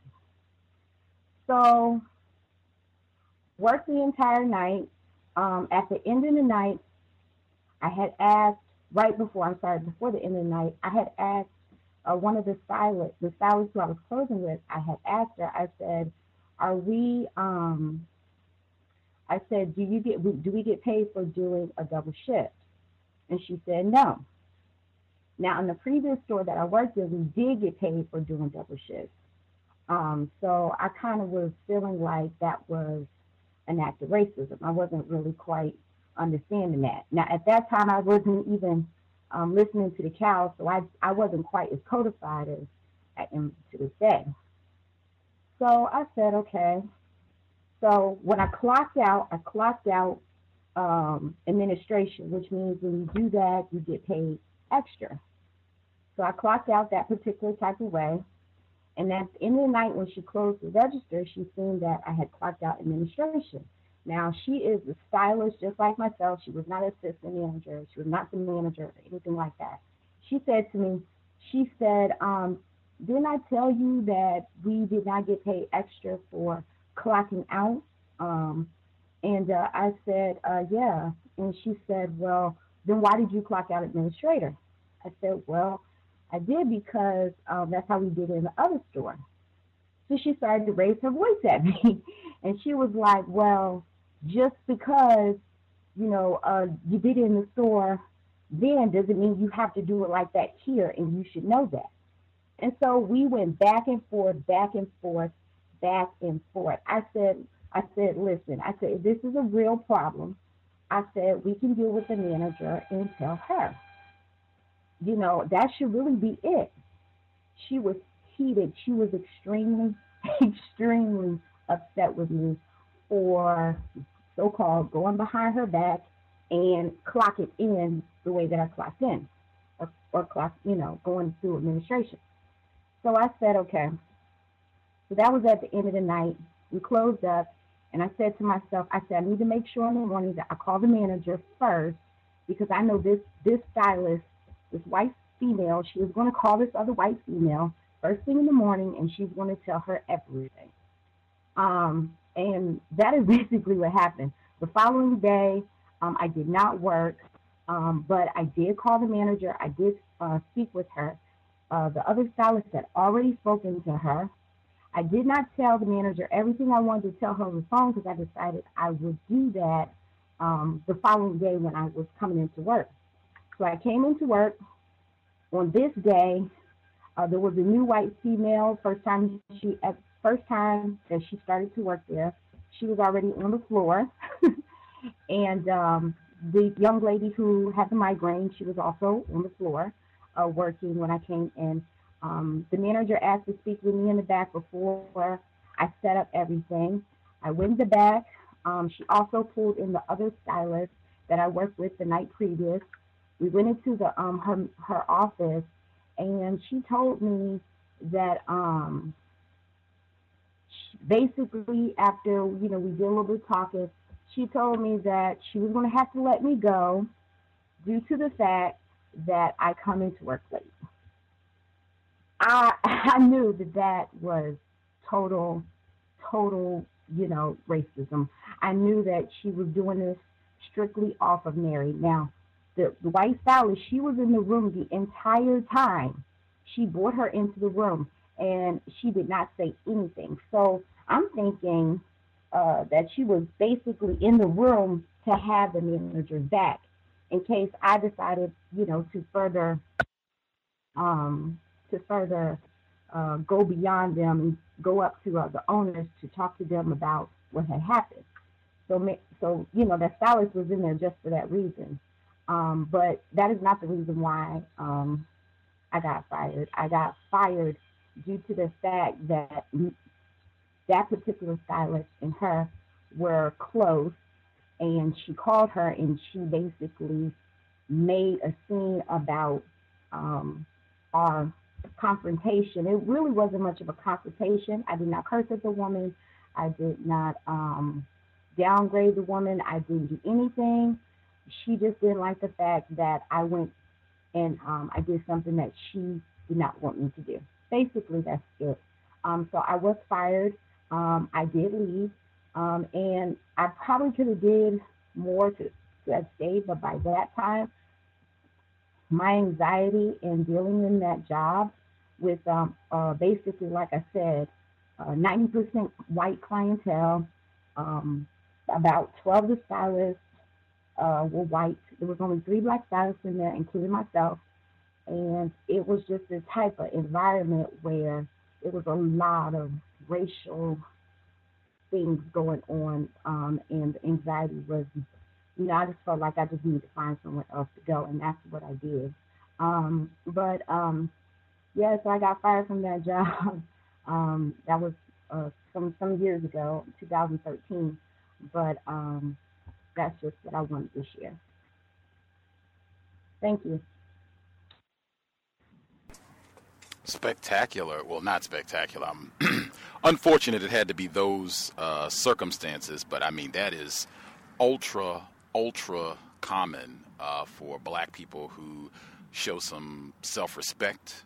Uh, and that I'm not going to be intimidated, and that I actually can use my voice to speak yeah. up when I'm being falsely accused. You all are trying to say that I did this or did that, and you know I can use my brain computer uh, to respond. Like it's tons uh, of that, which again, just going back to what I said at the beginning, a lot of that is going to happen anyway. That's just the system of racism, white supremacy, where you can do everything correct, you can stay calm, have your documentation, and they still fire you. That is the system that we're in. But to try to give yourself the best possible advantage, that's why you know we talk all the time on the program. Just document as much as you can.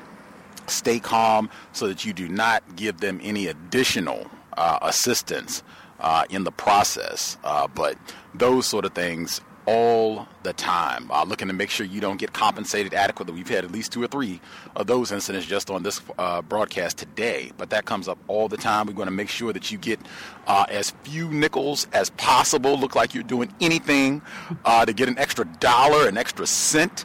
Uh, we're going to fight tooth and nail to keep you from getting. I mean, that's just standard. My man called in before, where they uh, are not even getting him his checks in a timely manner, sending them all over the over the town and what have you that's just standard operating procedure. That's why we do the programs every week and just try to come up with the best uh, suggestions that we possibly can. Uh, and I'm, I'm glad Dr. Claude Anderson got mentioned as well. Uh, great information. But this is the same thing. Uh, even, you know, if you say, well, hey, I'm going to get my own business, you're still going to have to deal with the system of white supremacy. Um, I will ask uh, Hardy. May I say something else? Uh, it, like, can you get it in in 15 seconds? Um, oh, go ahead. That's okay. Thank you so much. Then. No problem. It's just we did our full three hours. That was what I was going to say. We did the three hours, and we still failed uh, to get everybody. We had robust participation this week. Uh, I did figure that you know work was getting back in. We had the holidays, so I know a lot of people were not uh, having to work as many hours uh, over the past few weeks, and that probably ended. So uh, my apologies. We will do better uh, moving forward um, next week to make sure that we get everybody. I think we. I know we missed a couple people who called in who didn't get to share, and even some people who emailed as well. We'll try and compensate and get all of that uh, next week. Um, I hope it was a constructive investment uh, of your Thursday evening to be able to share, hear some information that'll help us get a better understanding of things that are happening to us and things that we can do to try to neutralize some of these acts, regardless of what happens. If you figure out something successful that works on the job, backs them up off you so that you don't get in trouble or what have you, rest assured they will be gunning for you again in the morning. So remain vigilant, uh, stay alert on the job, be paying attention to what they're saying, read that policy and procedure, and we'll do it again next Thursday for workplace racism. Same time every week, 8 p.m. Eastern, 5 p.m. Pacific, only on Thursdays. Uh, we will be here tomorrow. We will conclude Gwen Ifill's The Breakthrough Politics and Race in the Age of Obama. Uh, the book is not that long, thankfully. It was not one of my favorites, and I think even other listeners said that they didn't enjoy it that much either. But I have learned uh, some things, and it'll be great to wrap it all up uh, tomorrow. Normal time, 8 p.m. Eastern, 5 p.m. Pacific. Uh, we'll be here on Saturday for the compensatory call in, 9 p.m. Eastern, 6 p.m. Pacific. And then we'll also be here on Sunday. This is our uh, Global Sunday Talk on Racism, White Supremacy. Uh, our international listeners will join us. Uh, that is the early broadcast this coming Sunday. So if you're watching uh, NFL playoff football, then you can put it on mute and listen to the call. We'll be here uh, 3 p.m. Eastern, early program, 3 p.m. Eastern, 12 noon Pacific. Uh, with that, thanks everyone for tuning in. Sobriety would be best under conditions of white supremacy. With that, Creator, we ask that you help us remain patient with other black people, victims of white supremacy. We ask that you help us remain patient with ourselves. Remind us to demonstrate the highest levels of black self respect at all times, in all places, each and every time we are in contact with another black person. It has been time. Replace white supremacy with justice immediately. Cows signing out. Thanks all for tuning in. Nigga, you so brainwashed. I'm a victim, brother. Problem. You're a victim. Man, I'm a victim of 400 years of conditioning. Shut up.